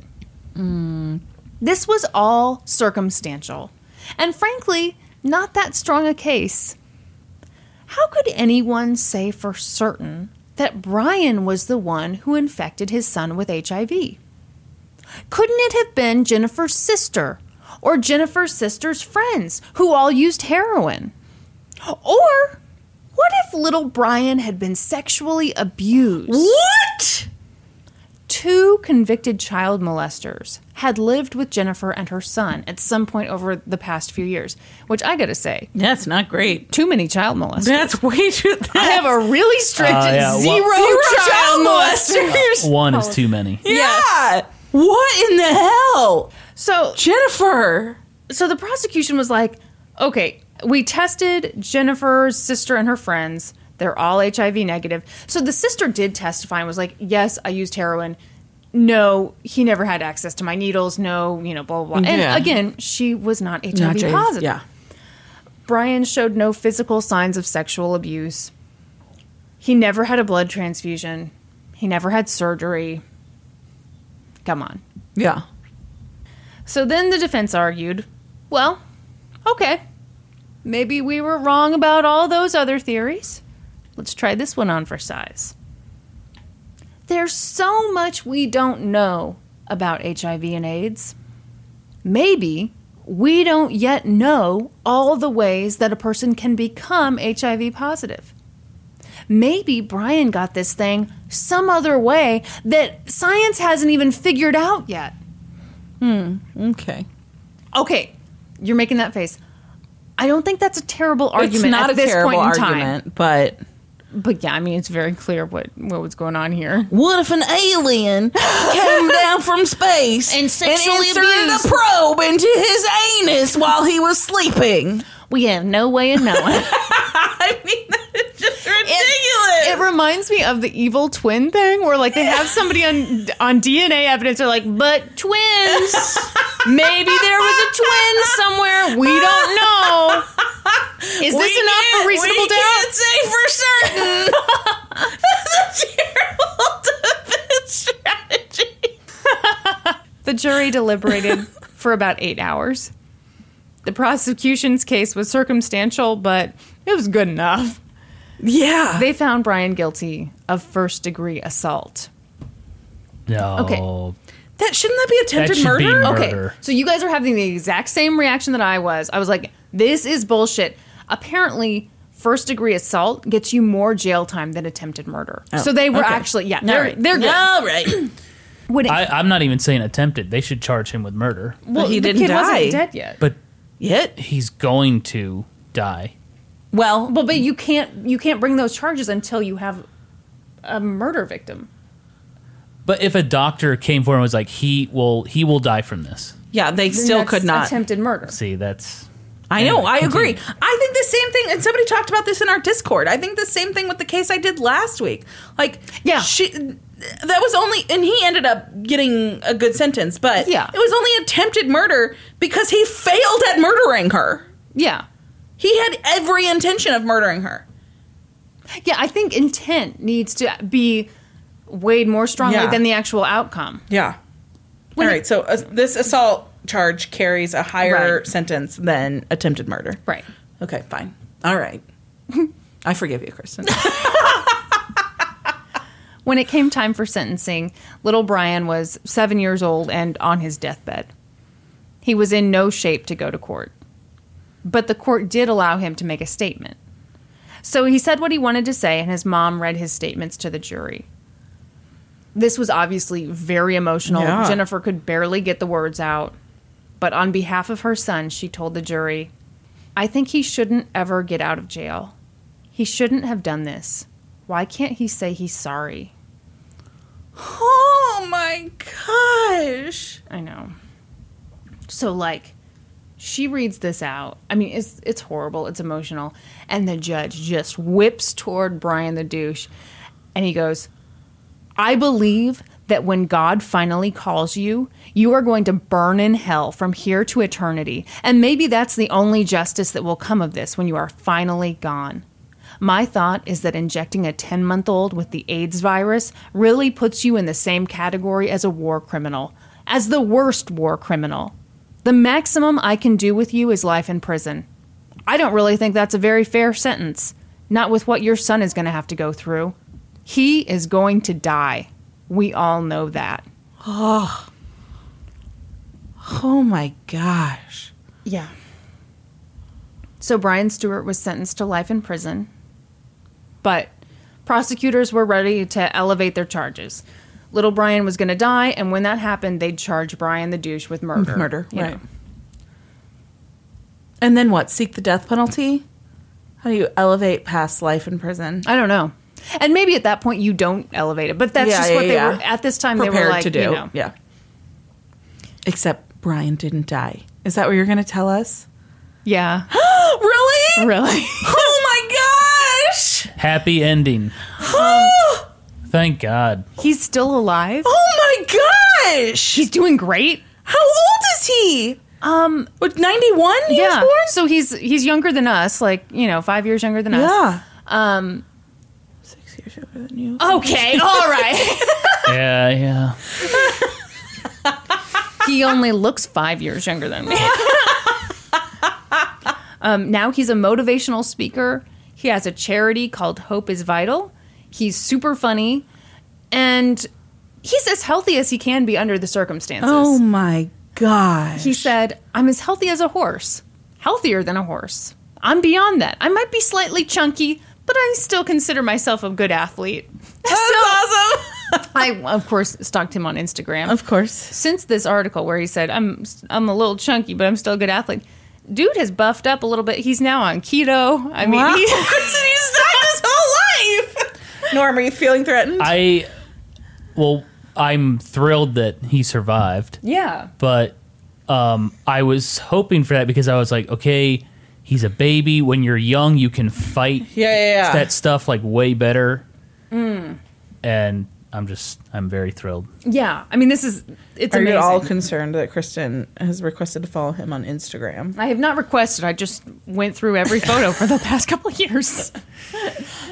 So what happened to um to giant douche Giant Brian? Yeah, Giant Brian. Okay. So, first, just a little recap Yeah. on Good Brian. Good Brian says that he really wants to become a father. That's his Yeah. next thing that he wants to accomplish in life. He said, A dad is one of those things in life that I think I'm meant to be. I'd like to root my kids in hope.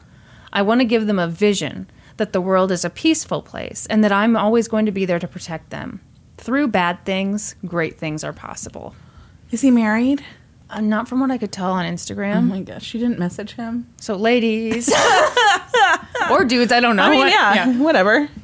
Just a few years ago, Brian traveled to the Missouri Department of Corrections because his dad was up for parole. Oh my gosh. Yep. Brian read a victim impact statement where he detailed what it was like to live with AIDS and what it was like to be so horribly betrayed by his own father. I mean, this is just unimaginable. Yeah. During the parole hearing, douchebag Brian kept referring to the good Brian as his son. And it pissed Brian off because he was like, At what point have I ever, Ever been your his son? Yeah. Was I his son right when off. he intentionally injected me with HIV? I don't think so. Good news Brian the super douche was denied parole. Thank he goodness. remains in prison. Thank goodness. Uh, he'll be up for parole in 2021. Mm. 2021. Is that different than I- 2021? 2021 sounds like I'm an alien and this is my first day on Earth. but anyway, that is the most fucked up story I've ever told. I'm so glad that little Brian is doing well. oh my goodness gracious. Yeah. That was nuts. Wasn't that crazy?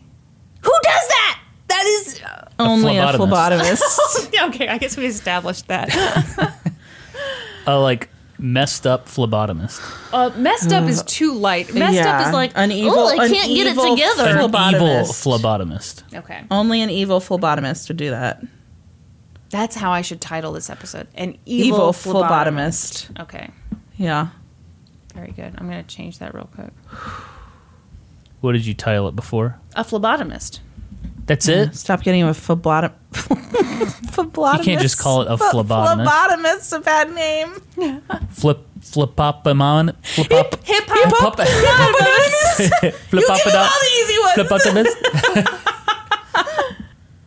As humans, we're naturally driven by the search for better. But when it comes to hiring, the best way to search for a candidate isn't to search at all. Don't search, match with Indeed. When I was looking to hire someone, it was so slow and overwhelming. I wish I had used Indeed. If you need to hire, you need Indeed. Indeed is your matching and hiring platform with over 350 million global monthly visitors, according to Indeed data, and a matching engine that helps you find quality candidates fast. Ditch the busy work. Use Indeed for scheduling, screening, and messaging so you can connect with candidates faster. And Indeed doesn't just help you hire faster. 93% of employers agree Indeed delivers the highest quality matches compared to other job sites, according to a recent Indeed survey. And listeners of this show will get a $75 sponsored job credit to get your jobs more visibility at Indeed.com slash podcast. That's Indeed.com slash podcast. Terms and conditions apply. Norm, Yes. do you have any questions for us? Do I have questions for you two? Yeah. No. Do you want to uh, rebut any of the things that were said about you on the last episode? Have you listened to it yet? It just came out this morning. Brandy talked about how she, when she first met you, she thought you were a super douche. She thought you were too cool for school. I I did not know that you thought I was a douche. Yeah. No, I, no, I really did. I, di- I seriously did not know that. Yeah. I thought you were like, "Eh, whatever. I I thought you. I'm a giant YouTube celebrity. Yeah, that describes to be at this dinner. that describes me perfectly. Yeah. no, it's so funny because like I just think like you were just quiet and like yeah, obviously that's just how it came off. You're not like that at all. No. You're No, so I'm, modest. I'm just like new people. I'm shy and quiet. yeah. Yeah, Yeah, and we talked And then about it turns this in out that we're episode. the same persons. and it turns out we were Did you separated at think? birth. did you think that Brandy was a super douche? No, I thought Brandy was great. Okay, hold on. First impression, very first impression. What was your first impression of Brandy? I thought Brandy was funny. Wow. Ouch. a little bit of a- douche. yeah. He thought I was funny. I, I can't believe you thought I sc- I scratched my arm to show off a tattoo. Yeah, well, uh. The, the simpler explanation was my arm itched Okay, and I but- scratched it. I lingered and you like brought your sleeve up real high. I will say in Brandy's defense. what? Well, when you're around new people. Yeah.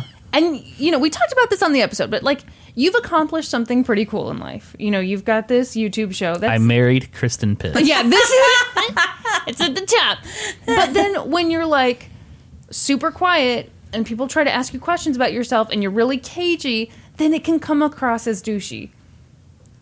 Yeah. But if I had not done any of the YouTube stuff, if I was like a phlebotomist, would you would I would I come across as douchey? Uh-huh. No, you would come across as shy. Yeah. this, There's a this difference. is well, yes, Yeah, it's that's because what you I'm don't saying. because you you are reluctant to talk about your successes, yes. which I think is great that you Yeah. are modest about that. It's a really great quality. when you figure out why he's Why you're- reluctant, you're like, exactly. oh, this is great. But in in that first initial moment where you're like, oh, tell me about your YouTube channel, and you're like, bleh. Well, you wouldn't understand. Yeah, the exactly. That's how complexities it of is. it. possibly understand the inner workings of the YouTube. Well, let me let me just uh, show you. no, I, ju- so I just I- get completely naked. well, I'm just gonna go for a dip in the lake. is there a YouTube channel that's like the Naked Gamer? I feel like the naked no, gamer. because that would get Yeah. demonetized. What if you? What if they blurred everything? It would still get demonetized. the naked gamer. Yeah, maybe they The concept is they play video games naked. just, yeah. no one looks good naked sitting down. that'd be like that's like the end of YouTube right there. Really? Oh, When someone comes up with a show called The Naked Gamer, I think people have run out of ideas. No one, no one would do that because you can't make money off of it. Why couldn't you, make money off of it? Because it gets demonetized. They're not going to put you- ads on YouTube that. wouldn't allow it. even if they're everything's blurred. If everything was blurred, Yeah, it- no, eh, you'd still get demonetized. I, I having if it said naked in the title, YouTube might demonetize it, Yeah. which Hmm. is guess I'll Sorry have to to- come up with a new channel idea. well. There's there's Could you actually do that on Twitch? Could you do Naked Gamer on Twitch? Oh, hmm. No, you cannot show any of that, even blurred out. See, I'm They have sorry, a very, they have a Brady. very strict nipple policy on Twitch. Like You even male can't nipple, have them? even male nipples you can't show. Yeah, you have to cut them off. so you have to really decide: Do I want to do this? How are you living Now- your life? Sans nipples. Speaking of court cases, there is there is a there is a uh, big case going on right now in the YouTube world where uh, LGBT YouTubers Oh, yeah. Mm-hmm. are suing because they are they feel they are being discriminated against. Yeah. I, they definitely have a case. Yeah. Well, yeah, because so YouTube, I think, understandably cracked down on what could be monetized because you know all of a sudden these big brands that care a lot about their reputation found out their ads were on like uh, crazy Nazi stuff, and, you know, all kinds of gross stuff. Yeah, like Coca- Super radical. like co- Coca Coca Cola ads on like neo Nazi. Holy hell. So YouTube, Holy moly! so YouTube All tried right, to, Yosemite tried to Sam. correct that. Holy moly! I see. and they i in my opinion like they overcorrected because then they're like okay nothing controversial can make money and so if Ah. Right. somebody posts a coming out video or something then all of a sudden it can't be monetized Because when, when i think that most major brands a coming out video is not controversial Yeah, to I them. know. well, YouTube tries to make it easy by like incorporating it into this like robot system that's like if the title contains the word this or this or this, it cannot be monetized. And the problem when you do a blanket thing like that is, yeah, that happens. i have got a case update it's on your case from last week Oh, Did you know the guy from your case who attempted to murder Uh-huh. Yeah, his the Uh-huh. ex douchey doucherson. girlfriend? Yeah. Uh huh. Did do you know about his dad? no. Oh my God, What about his dad? his dad was recently caught in a cold case for murdering someone like 23 years ago. Oh my gosh. Now, I've not looked up the details recently, but like when I Googled the guy's name Yeah. this week, I was like, holy shit, does Brady know this? No, I it's didn't crazy. know okay, it. Google it now. I don't remember his Oh. name. Well, hell's bells. Hang on. Yosemite Sam. Robert Burton. What you pull up? LeVar Burton's dad. The Reading Rainbow guy? Yes, his dad's name is Robert. Oh, not LeVar Burton. Terrible mistake. Robert Burton.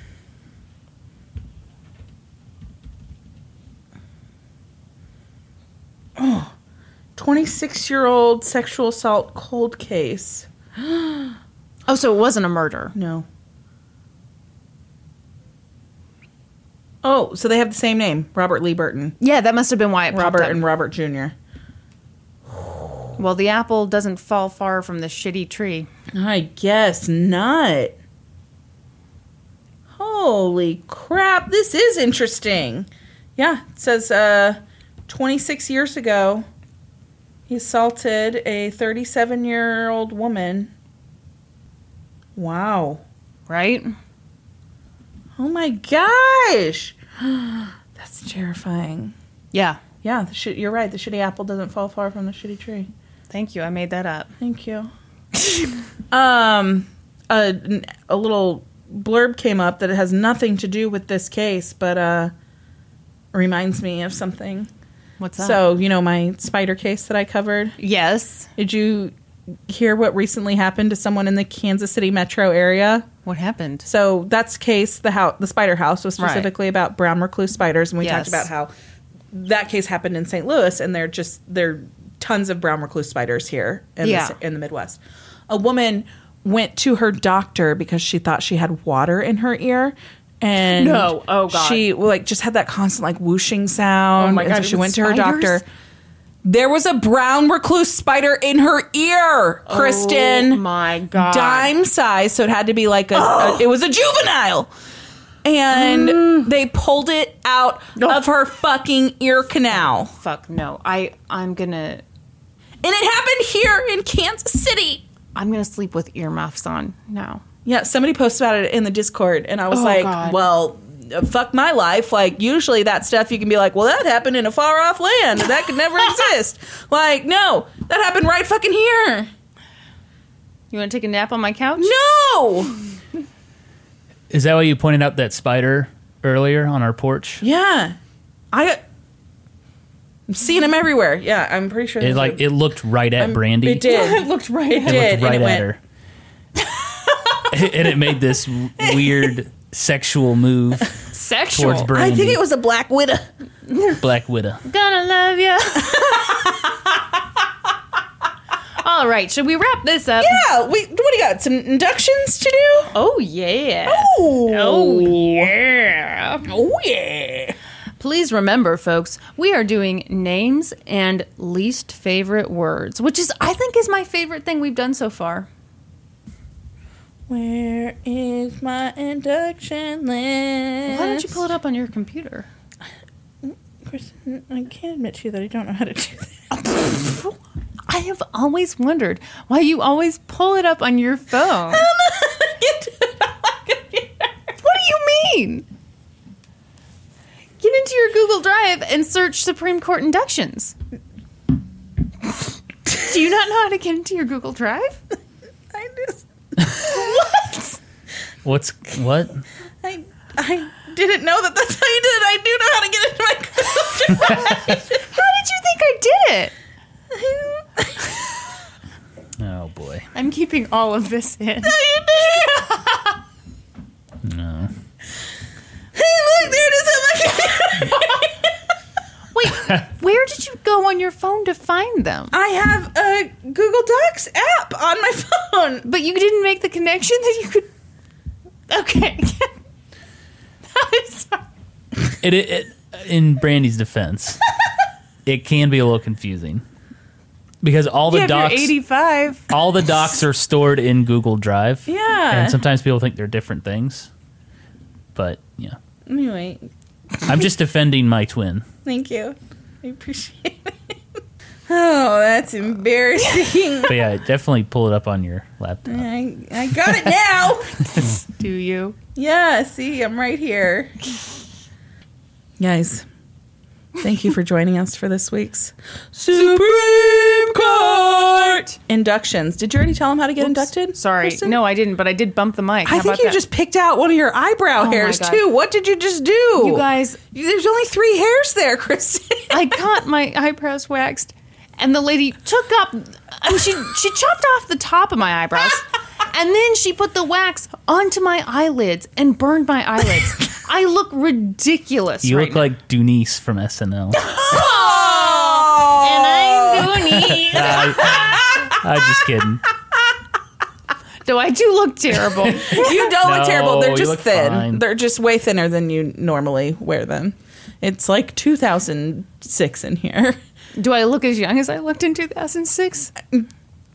Oh, Your hesitation says it all. Hey, quick question before Yeah. we get to our inductions. Did you wear that red dress to your anniversary dinner? Is that what that was from? No, that was from um, like a month ago when we Oh, were. you looked super cute. I loved that dress. Oh, thank you. absolutely. Are you complimenting me now that Yeah. Okay. I thought about, you know, a time when your eyebrows didn't look like that. Wow. I'm kidding. Mm. I honestly wouldn't have noticed your eyebrows without you pointing them out. well, and here's the embarrassing thing. I do have stuff in them to thicken them up a bit.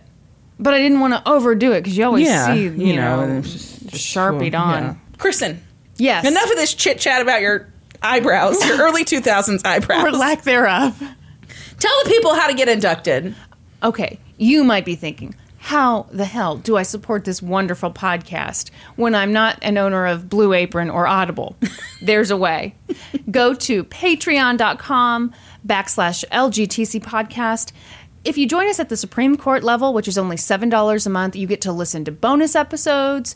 You can join our Discord and talk to us, talk to the community. You get inducted and you get a sticker What? and you get our autograph, which That's right. right now value zero dollars, but can, it can only go up. Oh, It can only go up from there, right? All right, uh, for this week's inductions, I would like everybody to um, cover their eyebrows in solidarity with Kristen. Summer, Gastronomy, Walter Sloan, supercalifragilisticexpialidocious, because it really is quite atrocious. I couldn't disagree more. Walter, Mary Poppins is my favorite movie. Robin Wake, Literally. Tina Egan, Oh, hey, Tina. uh, snot, which is super close to my least favorite word, which is mucus. Kim Earl. Hey, girl, hey. That's my friend. Um, Oh, is this the everyone who knows everyone brand new? I knows inductions. Um, panties, which I actually knew this. We had a, I just saw her the other day. We had a whole conversation about Which this. this I think is my least favorite word. I hate this word. Jessica Wiener, or I'm sorry, Jessica Weiner. Hey, hey, it's spelled Wiener. she literally put No. the pronunciation right there. No. Kristen. No. Okay, you do. We quit trolling your audience, Kristen. I'm so sorry, Jessica. People are It's supportive. very Jessica clearly Weiner. Jessica Weiner. Sorry, Jessica. And her least favorite word is crotch. Know the irony. Perfect. Helena, Spunk. Ew. Ugh. Spunk. Yeah. That means splooge. Yeah, we know. Wow, Brandy, tell us more. Maya Cuellar. I've never liked the word serotonin because I've never had any. Ah, I like that. Malachi Smith. Irregardless. Oh. Which is not a word. I hate it when I people hate use when it. people say that. You're Every- right, Malachi. Every time they say it, I'm like, all right, dummy. Yeah. Cindy Hannah. Chill mo. Cindy, I totally get you. Chilmo. Chilmo. That's like when you want to like relax at home, right? No, no, that's when you're wanting to say child molester, but you don't have the time. Yeah. Chilmo. Oh, really? yeah. I say this all the time. Do you? Chill mo. Chilmo is child molester. yeah. yeah, instead of child molester, I sometimes say You know, it's chilmo. like froyo. Oh, now I get it. so, like, you could say that Chilmo's hanging out in front of the froyo shop trying to get some kids. Gotcha. Sophie Myers. Emasculate. Ooh. Welcome to, the Supreme Court. Ugh, that was fun. That was fun. I enjoy these. Hey guys, thank you for all of your support. Those of you who are already supporting us through Patreon. Um, if you're looking for other ways that you could support us, find us on social media. We're on Facebook, we're on Twitter, we're on Instagram, we're on YouTube, we're on Reddit, we're on Patreon. Uh, you know, find us all those places. And then when you've done that, head on over to Apple Podcasts, leave us a rating, leave us a review. Don't forget the two assignments are we've the given two our assignments? listeners. Uh, guess how much Oh, Oh, the margarita pitcher was, that's right. and uh, buy a Capri Sun and Poke it in the butt. poke it in the butt instead of the top. Okay. And once you've done all that, be sure to join us next week. When we'll be experts on two whole new topics. Podcast adjourned. And now for a note about our process. I read a bunch of stuff, then regurgitate it all back up in my very limited vocabulary. And I copy and paste from the best sources on the web and sometimes Wikipedia. So we owe a huge thank you to the real experts. For this episode, I got my info from a BBC News article, Brian Jackson. My Father Injected Me with HIV by Lucy Hancock. An article from GQ Magazine by Justin Heckert called A Positive Life How a Son Survived Being Injected with HIV by His Father, as well as articles from the New York Times, CNN, and Wikipedia. And I got my info from an article for the Crime Library by Denise No, People Magazine, the Boston Globe, the Dartmouth, and Wikipedia. For a full list of our sources, visit lgtcpodcast.com. Any errors are, of course, ours, but please don't take our word for it. Go read their stuff. As humans, we're naturally driven by the search for better. But when it comes to hiring, the best way to search for a candidate isn't to search at all. Don't search, match with Indeed. When I was looking to hire someone, it was so slow and overwhelming. I wish I had used Indeed. If you need to hire, you need Indeed. Indeed is your matching and hiring platform with over 350 million global monthly visitors, according to Indeed data, and a matching engine that helps you find quality candidates fast. Ditch the busy work. Use Indeed for scheduling, screening, and messaging so you can connect with candidates faster. And Indeed doesn't just help you hire faster. 93% of employers agree Indeed delivers the highest quality matches compared to other job sites, according to a recent Indeed survey. And listeners of this show will get a $75 sponsored job credit to get your jobs more visibility at Indeed.com slash podcast. That's Indeed.com slash podcast. Terms and conditions apply.